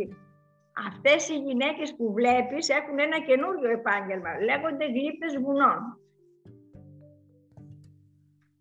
Λοιπόν, αυτός είπε αυτό. Ο Λαρισινός, ο, ο, ο αρχιμάστορας, ο οποίος έκανε στο ο Λευτέρης ο Κανάκης, ήταν ο μάστορας που έκανε την πλατεία ταχυδρομείου, ένας ε, ιδιωτέρου ήθους τύφους μάστορας, ε, ο οποίος όταν τελειώσαμε, εγώ δύο μέρες πριν τα γένια έλειψα στην Αθήνα, είχα έρθει για ένα συνέδριο που ετοιμαζόμουν, σημειωτική στη Βαρκελόνη με είχαν καλέσει, στη Βαρκελόνη το 1996, σημειωτικής και ήταν, ήρθα στην Αθήνα γιατί θα την άλλη μέρα το πρωί, παρουσίαζα Λοιπόν, και είχα έρθει να ετοιμαστώ για να φύγω κατευθείαν για την Αθήνα και είχαν βάλει σε ένα όγκο, τέλος πάντων, είχαν βάλει δύο-τρία στραβά πραγματάκια πάνω. Και του λέω, κύριε Λευτέρη, μας το Λευτέρη, λέω: Θέλω μια χάρη να μου δώσεις ένα παιδί να ανεβεί μία μέρα, να ανεβεί να τα στρίψουμε λίγο, γιατί έχουν άλλη κλίση. Λέω: Δεν έχουν καμία σχέση με τη φορά που βάλαμε αυτά τα άρμαρα. Και μου απαντάει ιστορικό και να μας πεις κυρία Γκόλαντα, να γκρεμίσουμε όλη την πλατεία και να την ξανακτήσουμε, ευχαρίστως. Όλη την πλατεία, τρία χρόνια, ένα πράγμα ανατριχιαστικό, η πλατεία ταχυδρομείου, αν τη δείτε ποτέ, με τα ποτάμια και με τα... και ξέρω τι άλλα έχει, είναι τρέλα.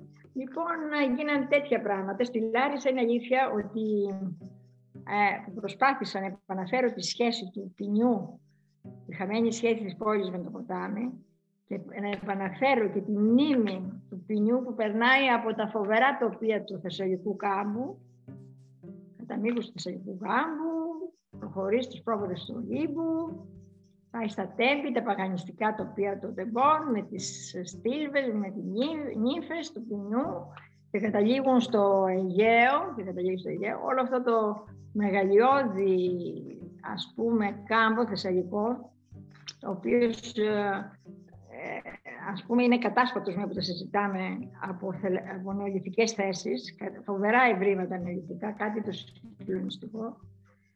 Και θέλω να πω, προσπάθησα να, να επαναφέρω τη μνήμη, την παραποτάμια μνήμη της πόλης. Αυτή είναι η λογική αυτού του έργου και τη σχέση της ε, πόλης μέσα από αυτά τα τοπία.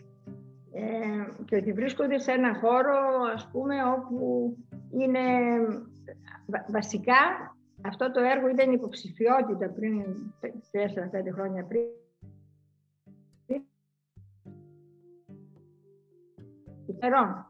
Στο κέντρο της πόλης της Λάρισας, το πείραμα της Λάρισας είναι, όλο το, σκηνικό έτσι λέγεται, και ήταν υποψηφιότητα της Ελλάδας στο, για τη σύμβαση του τοπίου στο Συμβούλιο της Ευρώπης, όπου είχε ένα θέμα που είχα παρουσιάσει προηγουμένως στην Λάρισα, στο συνέδριο που έλεγε The landscape knows no border, δηλαδή να περνάει στην καθημερινότητα.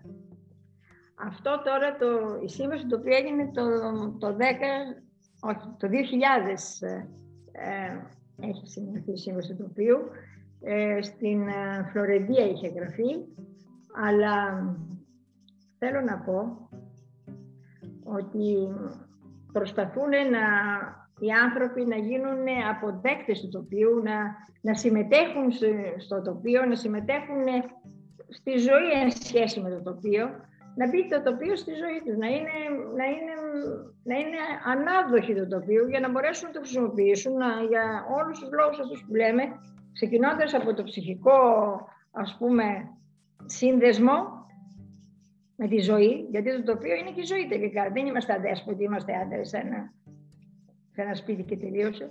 Είμαστε σύνολο σε ένα γεγονός ο ζωικός κόσμος και εμείς μέσα σε αυτό το, το σκηνικό είμαστε όλοι μαζί, συνεπάρχουμε και έχει ένα νόημα. Δεν μπορεί να μην έχουν ένα νόημα τα παιδιά, να μην μπουν σε αυτό.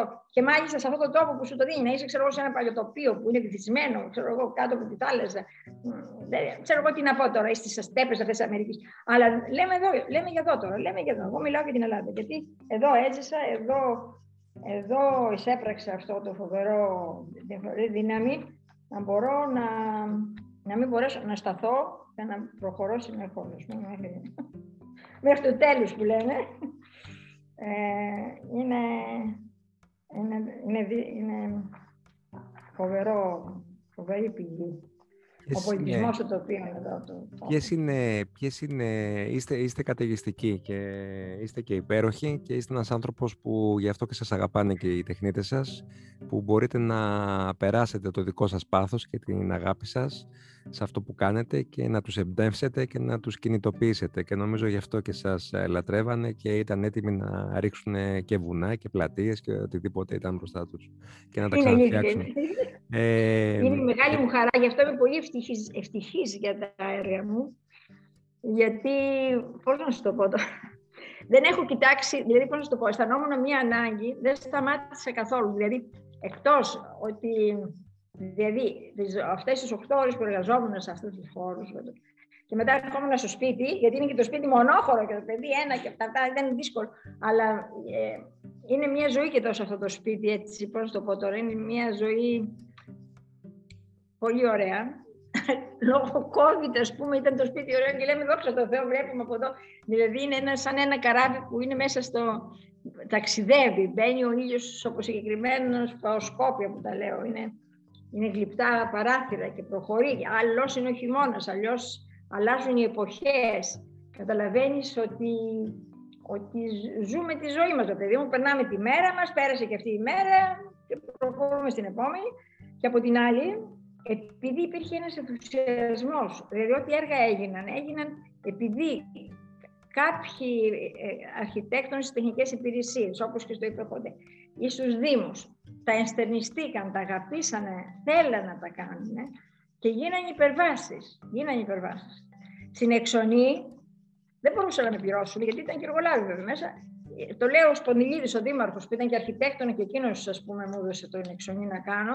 Το άρεσε πολύ η πλατεία του, του Φαλήρου που είχα κάνει, αυτή που δημοσιεύτηκε πολύ στο Μόναχο, mm-hmm. τον Baumeister, στο Detail. Να μας, πείτε λίγο, να μας πείτε λίγο και τι, ε; τι, συμβαίνει αυτή τη στιγμή με την Εξονή, τι, υπήρχε κάποιο θέμα, κάτι... Την Εξονή; Ή όχι. Κοιτάξτε, η Εξονή, εξονή ε, έχει σχεδιαστεί για, ως ένα, ένα τοπίο, ένα ένα δοχείο όπου να μπορούν να, να δημιουργηθούν νέες σχέσεις με το τοπίο, με τις τέχνες μεταξύ μας. Είναι ένας χώρος ο οποίος είναι στους πρόποδες του Σουημιτού και το οποίο ε, εισπράττει όλο αυτό το θάμβος, γιατί η εξονή, η περιοχή εξονέων ήταν παλαιό, παμπάλαιος δήμος, είχε και ένα αρχαίο θέατρο πιο πάνω. Και η εξονή λοιπόν, με αυτόν τον τρόπο το σχεδίασα και σχεδιάζεται οι άνθρωποι να κάθονται, πώς να σου το πω, με έναν ελεύθερο τρόπο, με έναν τρόπο που να μπορούν να καθίσουν δύο ξενάκες που ήρθε στα γένια που γενιάστηκε το 1992 αφιερωμένο στα 70 χρόνια, τον διεθνή εορτασμό των 70 χρόνων του Γιάννη Ξενάκη και ίσως και φέτος πριν τα 100 χρόνια από την γέννησή του γίνει ένα γεγονός εκεί, αυτό θα θέλαμε πάρα πολύ. Ο Ξενάκης που είχε έρθει, ας πούμε, καθόταν στον Καζόν μία εβδομάδα που ερχόταν και με τη Φρασουάζ και μου έλεγε ότι ο χώρος είναι unique όχι μόνο για το σχεδιασμό. Είναι αλήθεια ότι δηλαδή εγώ όταν το σχεδίαζα, μου άρεσε φοβερά από φοιτήτρια σχολικών τεχνών, ο Ξενάκης πάρα πολύ τα ιόντα, μου άρεσε πάρα πολύ. Δηλαδή το είχα στο νου μου ότι έχει κάποιες κρυσταλλικέ μορφές που έχει το τέλο του Ξενάκη. Αλλά αυτά είναι τώρα υπερβάσεις που σας λέω, στο κεφάλι μου δεν αυτά, θα πίσω μέλλον. Έτσι, ας πούμε, όταν δημιουργήσει είναι μια κατάσταση που δεν είναι πολύ ευκρινής με το καιρό βγαίνει.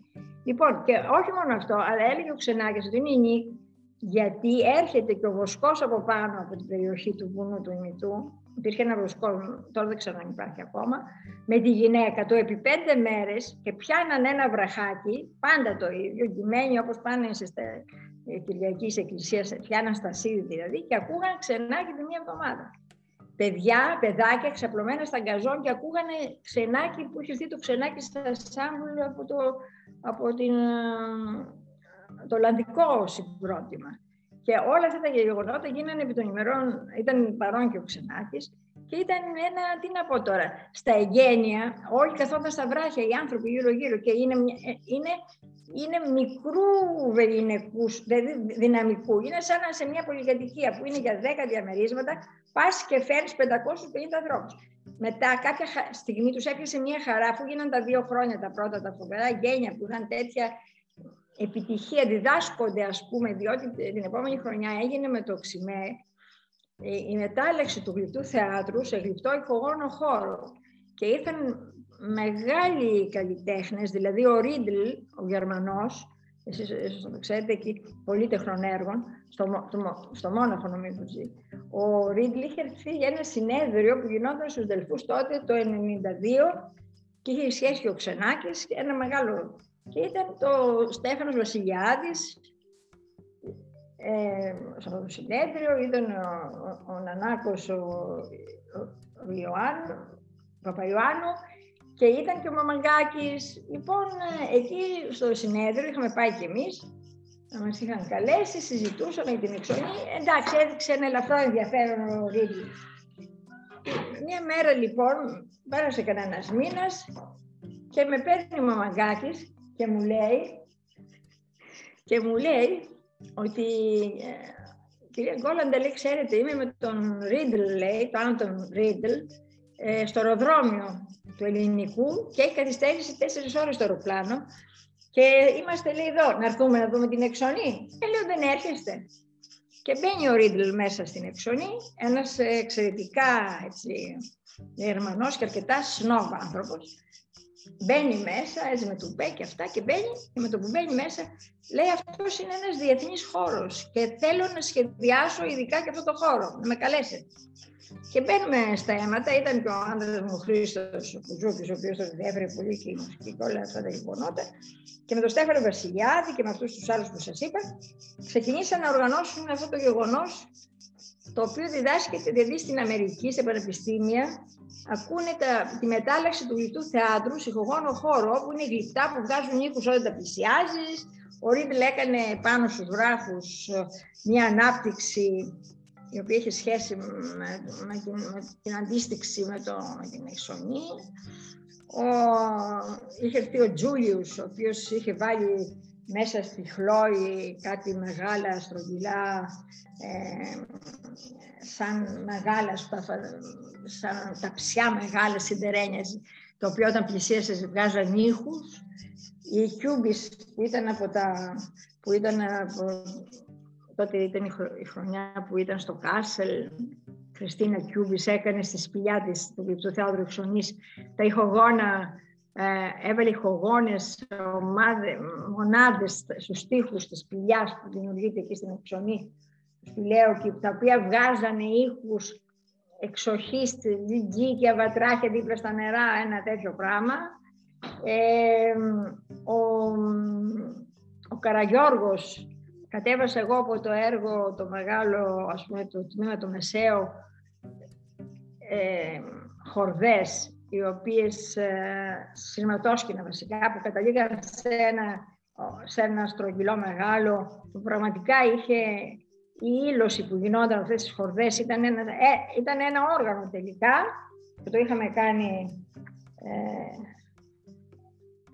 σε, σε συνταράδες, επίτηδες και έπαιξε, έπαιξε έβγαζε ήχους που συνέθεσε ένα έργο του ο Δημήτρης Καραγιώργος, ο συνθέτης, και μάλιστα με αυτό το έργο, το πολύχορδο της Πηλιάς της Εξονής, με το μουσικό αυτό έργο έλαβε μέρος σε ένα, πριν 10 χρόνια νομίζω, βγήκε ένα άλμπουμ από, δεν ξέρω από πού, από πού βγήκε ένα άλμπουμ που κυκλοφόρησε στο εμπόριο, με έργα συγχρόνων Ελλήνων μοντέρνων και αυτός έλαβε μέρος με αυτό το πολύχορδο της Εξονής εμείς με την, με την Ασπασία και κάποιο άλλο φοιτητή ε, από τη Θεσσαλονίκη κάναμε το, με, σύμφωνα με μια ιδέα του Στέφανο Βασιλιάδη να γίνει ένα μουσικό δέντρο και κάναμε το σιδερένιο μουσικό δέντρο, την ομιλία ή μιλιά, όπου ανεβαίναν τα παιδιά επάνω και τραβούσαν τα στρογγυλά μήλα, τα οποία σιδερένιο και βγάζαν ήχους ελληνικής υπαίθρου οι Έλληνες ο Έρκονας έκανε ένα, έβαλε στο, έβαλε στο δάπεδο της Εξονής το, το τρενάκι Λαντομί, δηλαδή λατομείο από λατομείο, είχαν βρει ένα τρενάκι με, με ράγες και ανάμεσα στα μισοδιαστήματα, καθώς πετούσαν τα παιδιά, βγαίνανε μουσική ήχη. Ε, ο Γιώργος Τριανταφύλου είχε κάνει μια επέβαση με κεραυνούς. Ε, κι άλλοι, κι άλλοι θέλω να πω ότι ήταν ένα γεγονός, ο Βαχίζεν ο Ολλανδός έβαλε, έχει ένα ωραίο μουσείο στην Ολλανδία και ήταν ειδικός έτσι. Έκανε κάτι σαν διαστημικούς, ε, κάτι ε, δίσκους στον αέρα, οι οποίοι είχαν ύψος, το ύψος επάνω από την εξονή και εν σχέση με τον κόσμο που περνούσε από κάτω, οι δίσκοι αυτοί τώρα μιλάμε το 93, είναι δηλαδή τώρα μιλάμε για σε δύο χρόνια είναι 30 χρόνια πριν. Βγάζαν ήχους σε σχέση με τους ανθρώπους που μιλούσαν από κάτω. Σας λέω, είναι δηλαδή συνεχώς αυτά τα, mm-hmm. τα διδάσκουν στην Αμερική, ιδιαίτερα στο ΕΤΕΧΑ τη Ζηρίχη, παραδείγματο Ρούσπου. Ε, θέλω να πω, τι να πω τώρα. Όχι, να σας πω εγώ, να σα ρωτήσω ε, δύο τελευταία. Στη συνέχεια λέμε για την εξονή. Ναι, ναι. Στη συνέχεια όμως, αφού γίνανε κάποια τέτοια πολύ σοβαρά γεγονότα και όπως είχε σχεδιαστεί. Γι' αυτό και ο Χρήστος, ο άντρας μου, θέλησε να, να συμμετέχει σε αυτό στην οργάνωση, γιατί ήξερα, ήξερα ακριβώς τι θέλαμε, γιατί 8 χρόνια γινόταν το έρημο, το έργο, γιατί ερχόταν άλλοι δήμαρχοι και θέλαν να το κάνουν γήπεδο τέννη, γιατί την πρώτη μέρα που μπαίναν, ερχόταν, πηγαίναν και βλέπαν αυτό το χώρο το κάνουμε τέννη, ας πούμε. Και πέφτανε πάνω τον παίρναν τηλέφωνο διάφοροι, ας πούμε ο Γιάνναρος, τον πήρε ο Αραβαντινός, δεν ξέρω ποιος άλλος. Λέμε, είστε καλά, λέμε, εμείς το περιμένουμε αυτό το πράγμα να τελειώσει. Σας λέω, 8 χρόνια εργάστηκα. Ο Σποντιλίδης τότε, σε, σε, προχθές το έβλεπα πάλι, σε δημοσιογράφο, είχε, είχε μεγάλη δημοσιότητα όταν έγινε η πρώτη χρονιά που άνοιξε και η επόμενη και είπε ότι έχουμε την κόλλαντα με μισθό δικαιοφόρου. Έτσι με είχανε. Γιατί δεν μπορούσαν να με πληρώσουν αλλιώ. Αλλά ε, ε, εμεί δεν καταλαβαίνουμε τίποτα. Δεν καταλάβω, ούτε εγώ καταλάβαινα. Και, και όταν ήρθε και ο άλλος ο Δήμαρχος και είπε ότι ξέρω εγώ τι, είπα εγώ δεν θα πάρω τίποτα, τι να παίρνω, γιατί ούτε τα έπαιρναν αυτά του δικηγόρου. Δεν βλέπω, δεν έχουν καμία απόδειξη, ας πούμε, ότι έδωσα στο Δήμο. Δεν, ναι, δεν υπάρχει εκείνη την εποχή σχέση με την εξονή. Και επί 8 χρόνια ήταν να, να, να κατανικήσουμε τον, τον όφη που λένε, τον, τον φαρμακερό όφη, γιατί τα φίδια έχουν και την αγιότητά τους στους χώρους αυτούς, αλλά να γίνει να διαπληρώσει και συντήρου, ας πούμε. Και έγινε αυτό το έργο επί 8 χρόνια. Γι' αυτό λέω, έχω πει, έχω δηλώσει στο δηλώνω και τώρα εδώ να το ξέρεις, ότι όταν πεθάνω, πες ότι πεθαίνω 80, συν 8 χρόνια είναι της εξονής, ήταν αγιασμός. Ο εργολάβος, να μην έρχονται οι μάστορες, ήταν ένα παρακαλετό πράγμα, αλλά έγινε.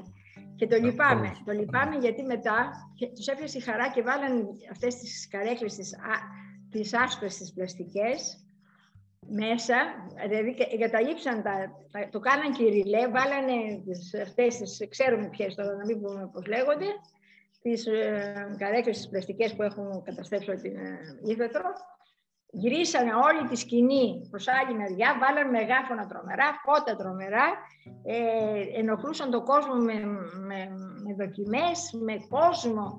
Δηλαδή έγινε μια παρα, αντιπαθητική χρήση του χώρου ως θέατρο που δεν είναι θέατρο, δεν έχει πάλι άδεια θέατρο. Βιάστηκες, ας με επιτραπεί. Αυτό, αυτό αγαπητέ μου Βασίλη, ο χώρος, συγγνώμη τώρα για να το κλείσουμε και αυτό, αυτός ο χώρος είναι φεκ για έναν χώρο πολιτισμού, ανοιχτό, δημόσιο χώρο, που γίνονται στα λατομεία της Αττικής και μάλιστα για αυτό το κτίσμα που είναι μέσα, που είναι σαν να έχει πέσει από την εξώνια τμήμα, όπου είναι συνοδευτικό χώρος, για να γίνει ένα συνέδριο για το τοπίο το ελληνικό, για την κλίμακα, την ανθρώπινη και τη δημοκρατία που δημιουργούν τα ελληνικά τοπία, τα αρχαία μας θέατρα. Το, το αισθανόμαστε, ας πούμε, και έχουμε και τις φιλικέ σχέσεις που δημιουργούνται σε αυτούς τους χώρους. Γιατί είναι ο κόσμος έχει, ο κόσμος έχει ξεσηκωθεί τώρα, γιατί κάποια στιγμή τους έπισε μια χαρά, δηλαδή τίποτα, δεν ξέρω ποιος, ένας προσφάτως ένας αντιδήμαρχος που κάνει τα πράσινα, του θεώρησε καλό, το καθάρισε και έβαλε τρία λουκέτα κατάληψης. σω τον έπιασε και από καταλήψεις, ίσως ήταν τα παιδιά του ξαφνικά.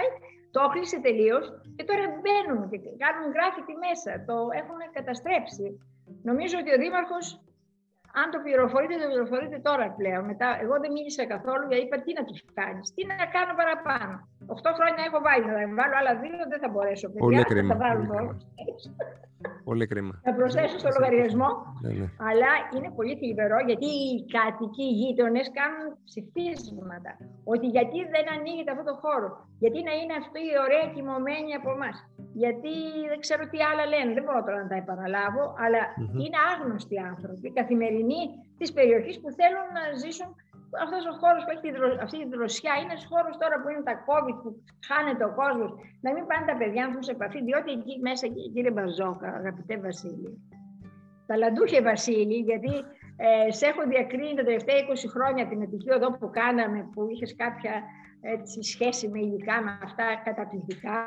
Και πραγματικά συγχαρητήρια. Χαίρομαι για ανθρώπους που προχωρούν και μπορούν να κινήσουν αυτά, αυτό το θησαυρό που έχει η Ελλάδα, τέλος πάντων, ενώ γενικά, αυτό που βλέπουν μπροστά τους, δίπλα τους, αριστερά τους, δεξιά τους, δεν ξέρω που το βλέπουν, αλλά οτιδήποτε, σε οποιοδήποτε πεδίο είναι, από μέλια που κάνουν μέχρι αυτά που κάνεις εσύ και άλλα που κάνουν φίλοι, αξιολογότατοι, είναι το, το έχει ο τόπος να είναι άνθρωποι δημιουργικοί. Το έχει. Δεν επιτρέπεται τα παιδιά μας να είναι πολυμένα σε, σε μια τηλεόραση, σε ένα πουθενά, σε ένα εκφωταγωγό, να μην καταλαβαίνουν, περιμένουν να περάσει η μέρα, να, να περάσει η μέρα. Είναι δυνατόν τώρα. Δεν γίνεται. Γι' αυτό και εγώ τα έργα μου αποφύγονται στους νέους.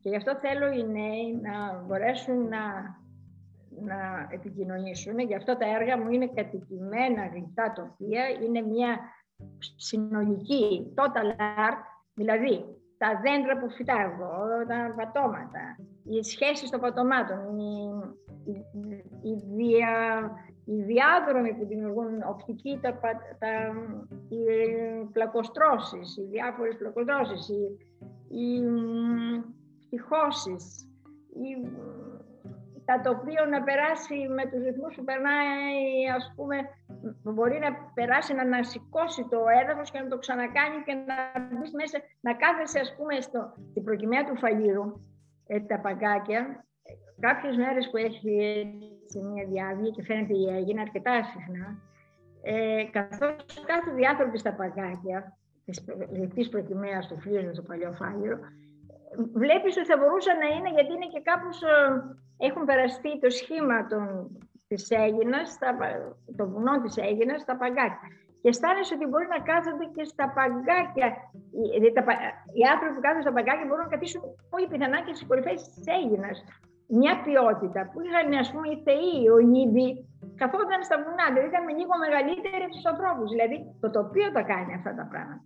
Και θέλω να πω ότι αυτό μου βγήκε εκεί πέρα που το έκανα. Δεν είναι, αυτά γίνονται με μια βαθιά συναισθησία την οποία μετά από καιρό την καταλαβαίνω. Δηλαδή, όταν τα φτιάχνω πλέον, αρχίζω και λέω: Κοίταξε τι έκανες εδώ, καταλάβεις. Είναι ένα πράγμα, είναι κάτι χυμή, είναι μια δύναμη που με ξεπερνάει, που, που απνευστεί αυτά τα 60, 50, δεν ξέρω πόσα, δεν μπορώ να το μετρήσω χρόνια, τέλος πάντων, εργάζομαι από το 60 έως από το 60, ναι, ας πούμε από το 66 που ήταν η έκθεση, μέχρι τώρα, όλα αυτά τα χρόνια ήταν μια απνευστή κατάσταση.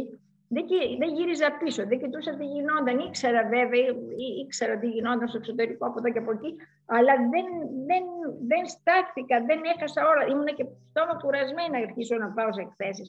Πώς να σας το πω, ήμουν πολύ επισχολημένη με αυτό το γεγονός που, που αισθανόμουν ότι είχα υποχρέωση να το εκφράσω. Τώρα που έχετε Είχα όμως... και το Χρήστο που ναι, ναι. Ε, πλάς κάναμε και με την Ασπασία 5-6 μεγάλα έργα. Έχουμε κάνει και για, αυτό το πράγμα πολύ σεμνίωμε που λένε, που, που είμαι πολύ συγκινημένη, που, που δύο γενιές συνεργαστήκαν. Είναι ένα δύσκολο εγχείρημα. Και το πιο δύσκολο είναι για την Ασπασία.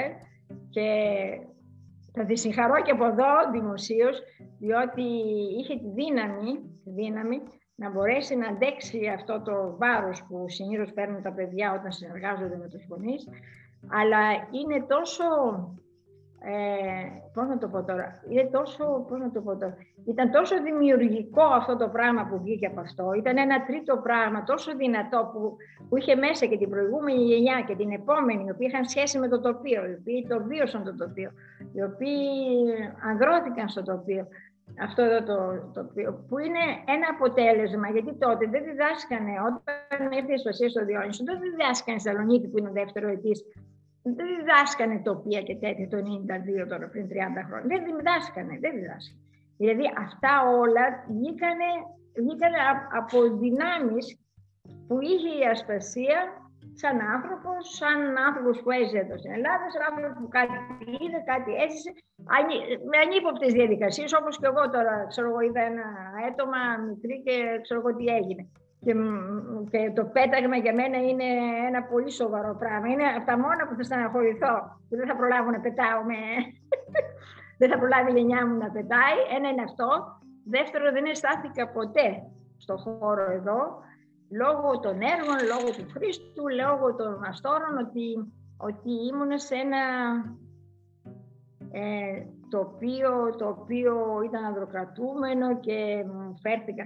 Ήταν, υπήρχε πάντα ένα ενθουσιασμό τον οποίο, το οποίο εισέπραξα και δεν αισθάνθηκα ποτέ ότι ήμουν σε, ας πούμε, επειδή ήμουν γυναίκα, ότι βρέθηκα σε, μια, σε ένα στεναχώρη θέση. Γιατί μόνο, γιατί μόνο πράγμα που το έλεγα από πολλά χρόνια και το επαναλαμβάνω, είμαι στενοχωρημένη που δεν μπόρεσα να, να, να επισκεφτώ αυτό το φοβερό τοπίο του Άθου, το κτιστό τοπίο του Άθου. Ήταν ένα γεγονός αυτό. Εκεί νευρίαζα πάρα. Εκεί νευρίαζα. Έλεγα κρίμα, για έναν λόγο είμαι στενοχωρημένη που είμαι γυναίκα. Όλα τα άλλα είμαι υπερενθουσιασμένη. και τι θέλω να πω.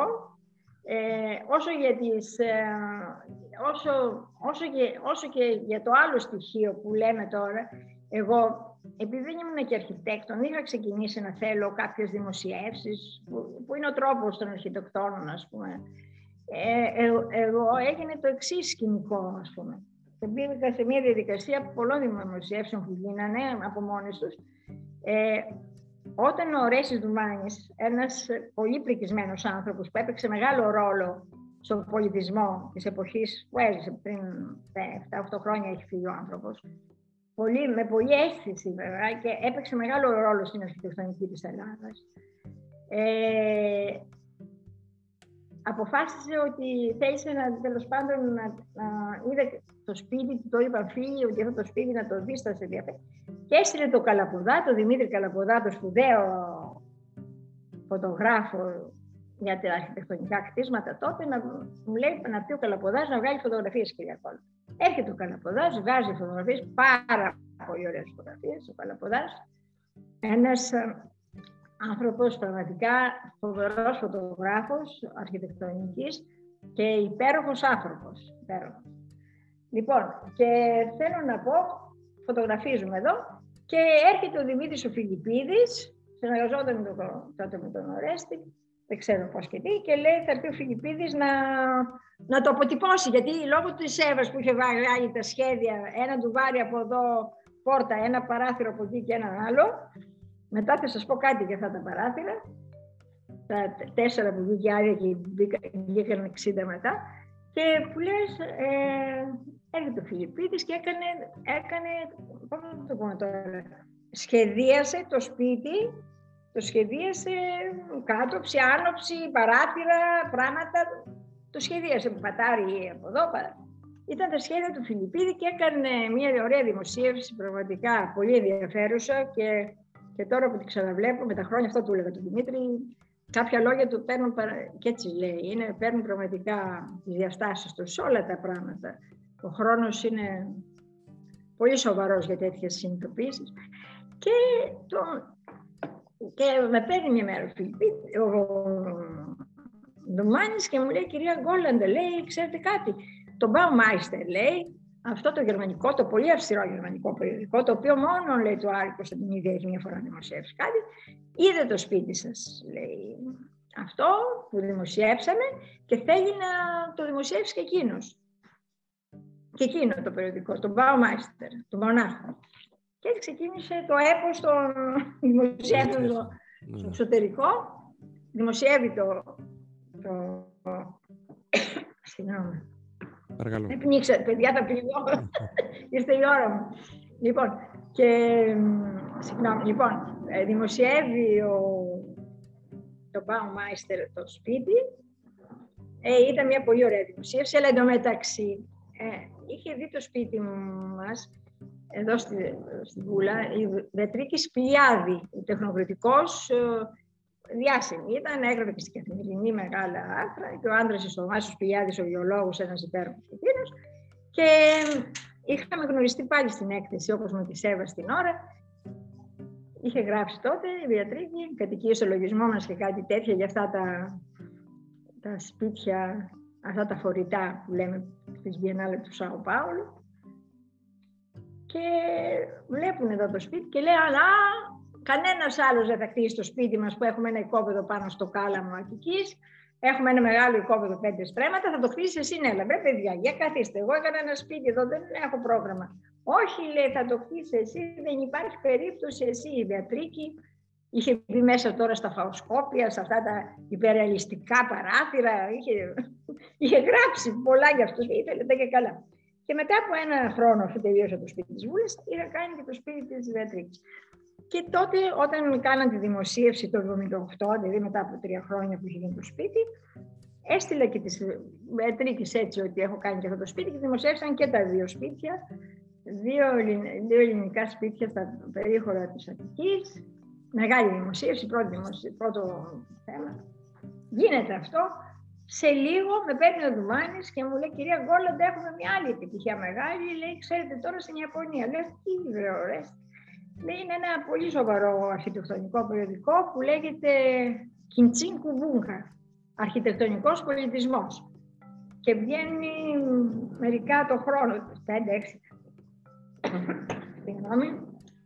Λοιπόν, λέει, κοιτάξτε, και είδε, λέει, πάλι το, το είδε το σπίτι δημοσιευμένο που το είχα εγώ, και μου ζητάνε, λέει, μου ζητάνε να, να, γιατί θέλουν να το δημοσιεύσουν στα Foreign News, λέει, γιατί έχουν τέσσερις σελίδες κάθε τεύχος, στις οποίες ε, παρουσιάζουν διεθνώς τέσσερα γεγονότα.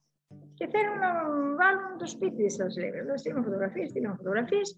Το ένα ήταν, μια σελίδα ήταν το Μουσείο της Τεχεράνης, μόλις είχε τελειώσει.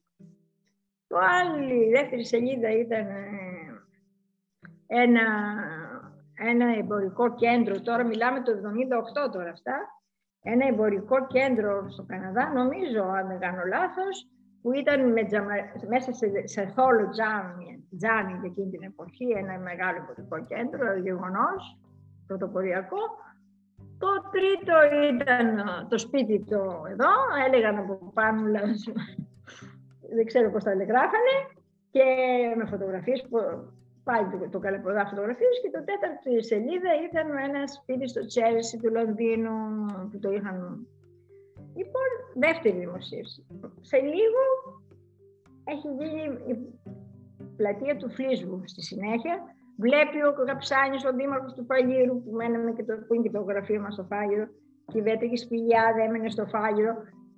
Μαθαίνει από τη Σπηλιάδη για το σπίτι μας εδώ στη Βούλα, βλέπει το σπίτι, βλέπει τη Βετρίκη στο σπίτι το μεταξύ που έγινε το 75-76 στο Κάλαμο και τότε το 76 ξεκινούσε να κάνουν την πλατεία την κεντρική του Φαλήρου. Και ήταν και στο Συμβούλιο, ε, ήταν στο, σε κάποια συμβούλια που είχαν σχέση με, το, με τις πόλεις, ο πρόεδρος στην Ευρώπη, ο Καψάνης, ο, ο δήμαρχος, ο Δήμαρχος Καψάνης, που κάναμε και την προκειμένη αργότερα, ήταν πολλά χρόνια δήμαρχος. Και σε αυτό το συνέδριο που, είχε, που ήταν τέλος πάντων έξω στις σκέψεις που κάνανε, είχαν πει ότι καλά είναι οι πόλεις να μεταχειρίζονται καλλιτέχνες για μέσα στις πόλεις από την πόλη για να έχουν, να έχουν αυτή την όσμωση κάτοικοι με τις τέχνες, με τους ανθρώπους. Και έτσι ο, ο Καψάνης σκέφτηκε να μου προτείνει να κάνουμε μετά που είδε εδώ το...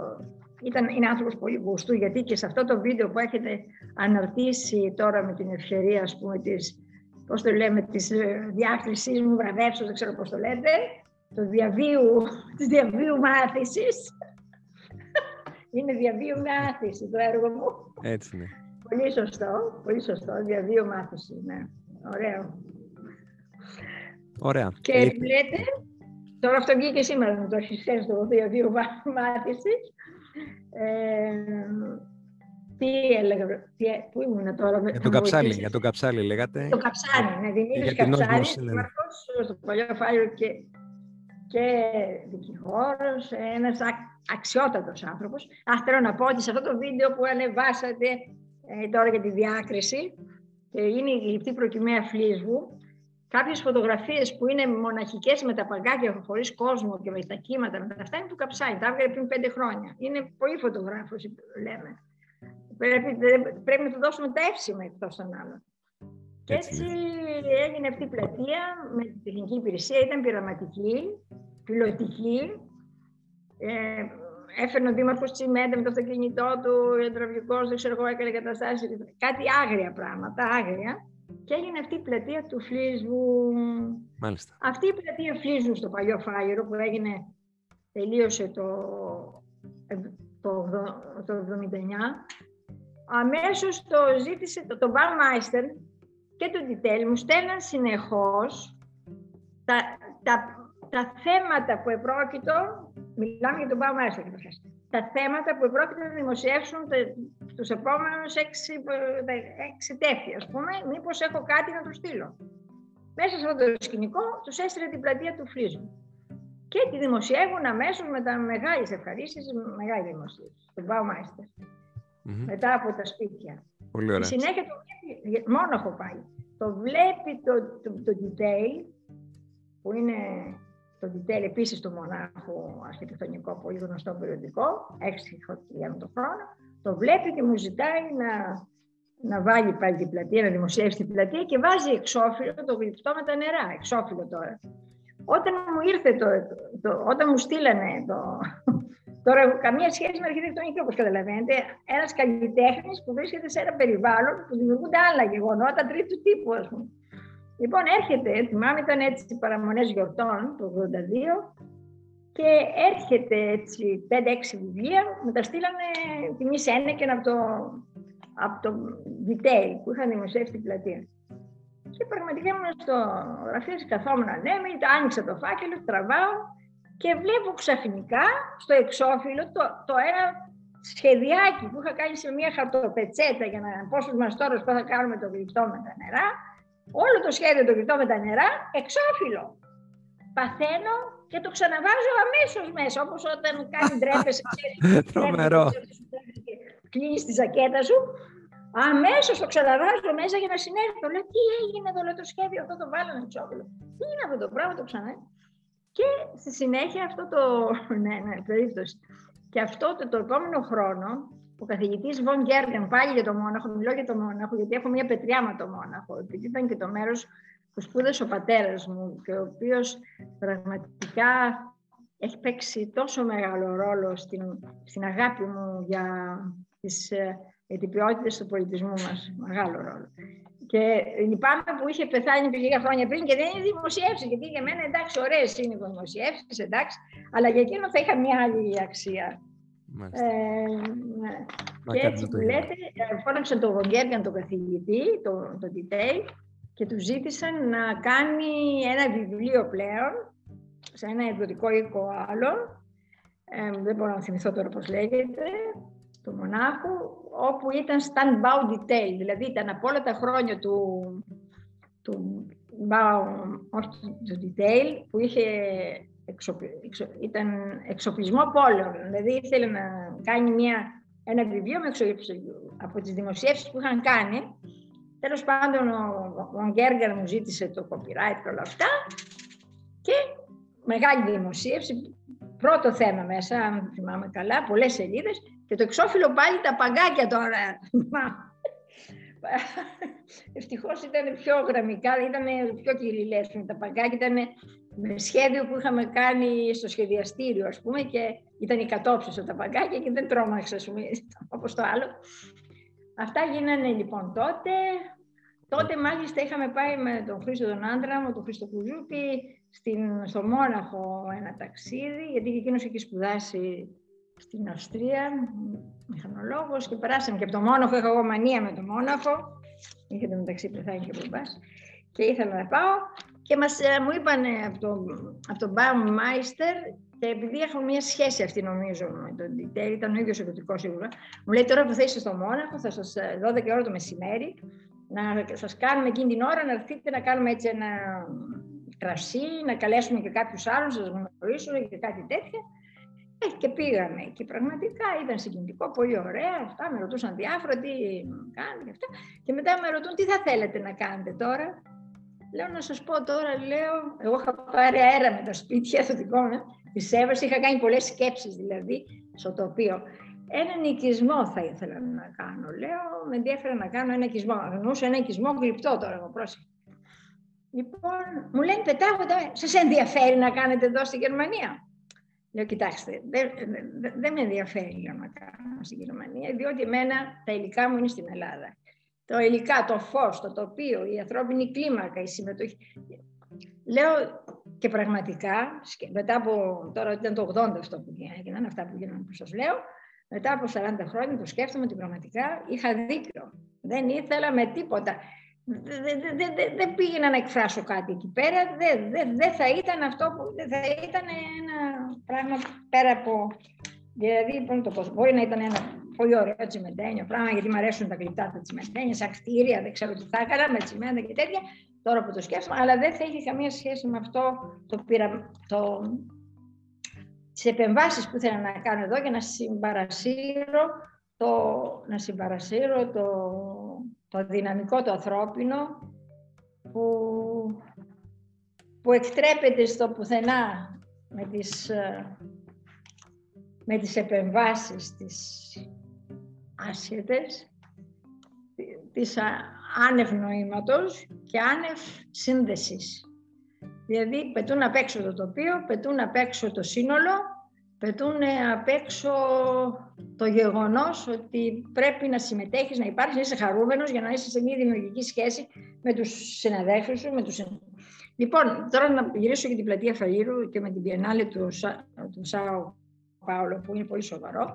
Εκεί λοιπόν, εκείνη η curator που ήταν στην πιενάλη του 1973 στο Σάου Πάολο, το 1984 ήρθε λοιπόν στους Δελφούς, την καλέσανε για να κάνει μια παρουσίαση ο σύγχρονος ο σύγχρονος κόσμος και η ελληνική τέχνη.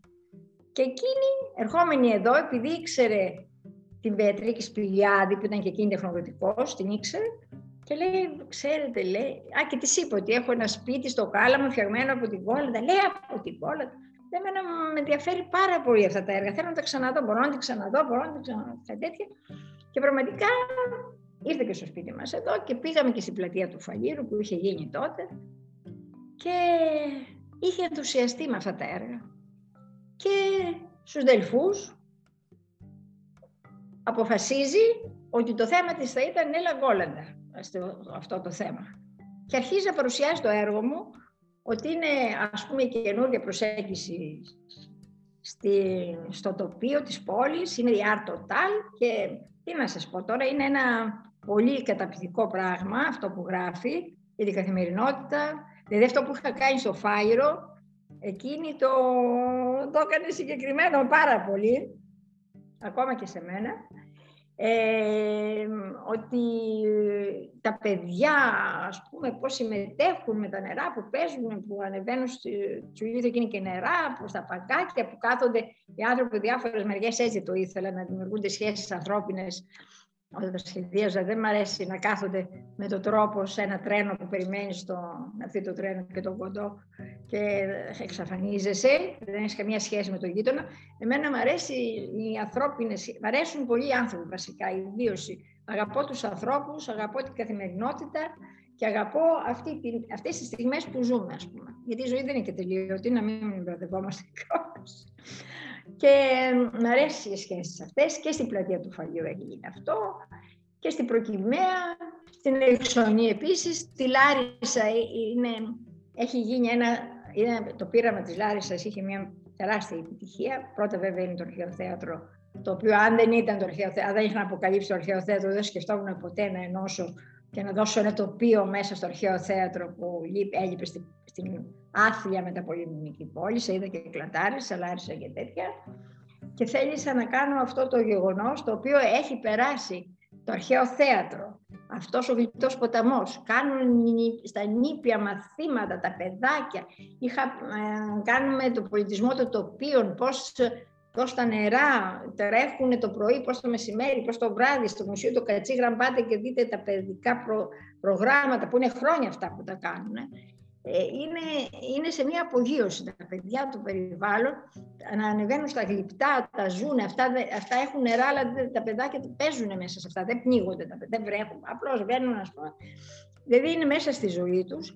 Ε, τι ήθελα να πω, με καλέσαν μια μέρα σε ένα νήπιο που είχαν κάνει, νηπιαγωγείο, που είχαν κάνει πολύ μελέτη με τα έργα μου και είχαν κάνει και σχέδια σχέση, τα μικρά, τα νήπια τώρα.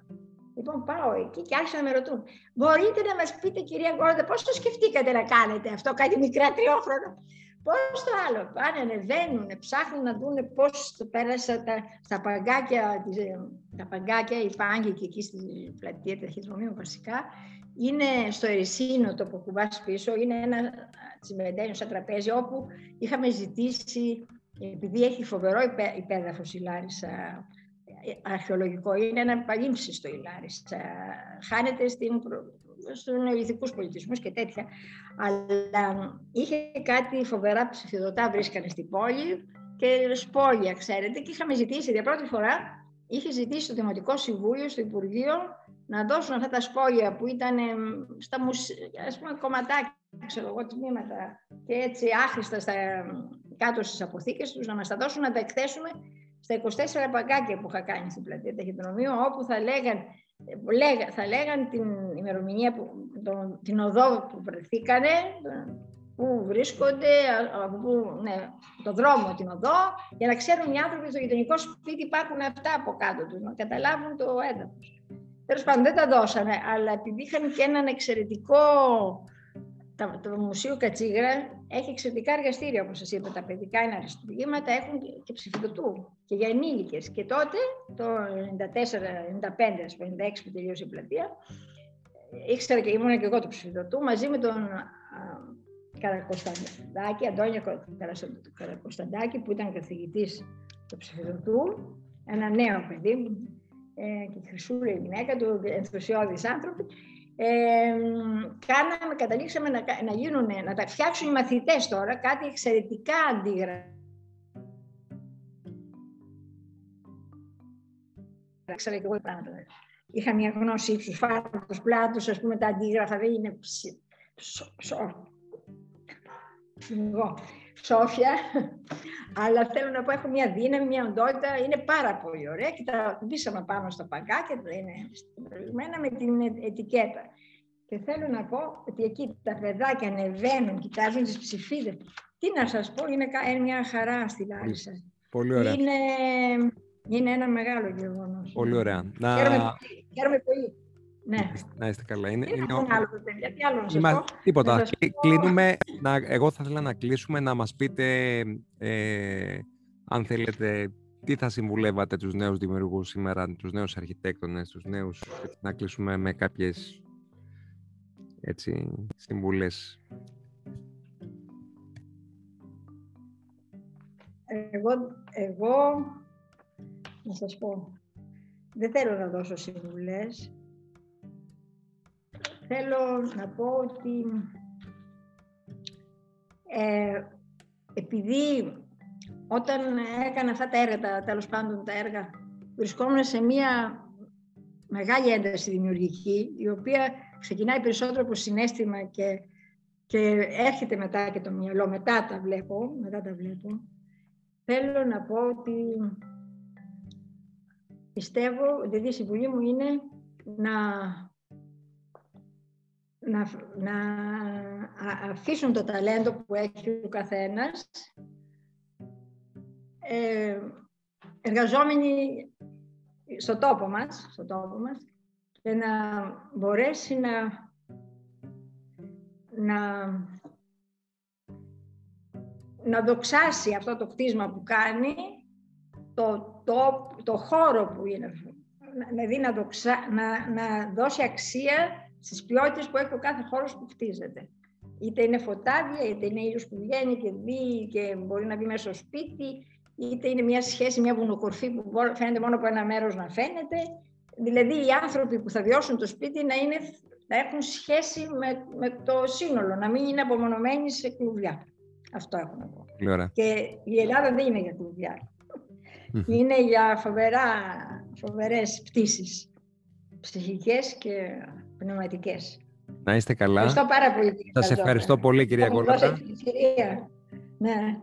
Είπαμε πολλά, είναι και άλλα πολλά, αλλά δεν μπορούμε να τα πούμε και όλα. Είπαμε. Ήταν λοιπόν, πολύ όμορφα. Την αγάπη μου και καλή επιτυχία σε ό,τι κάνετε. Σας ευχαριστώ θερμά. Να είστε καλά. Να είστε καλά. Γεια σας.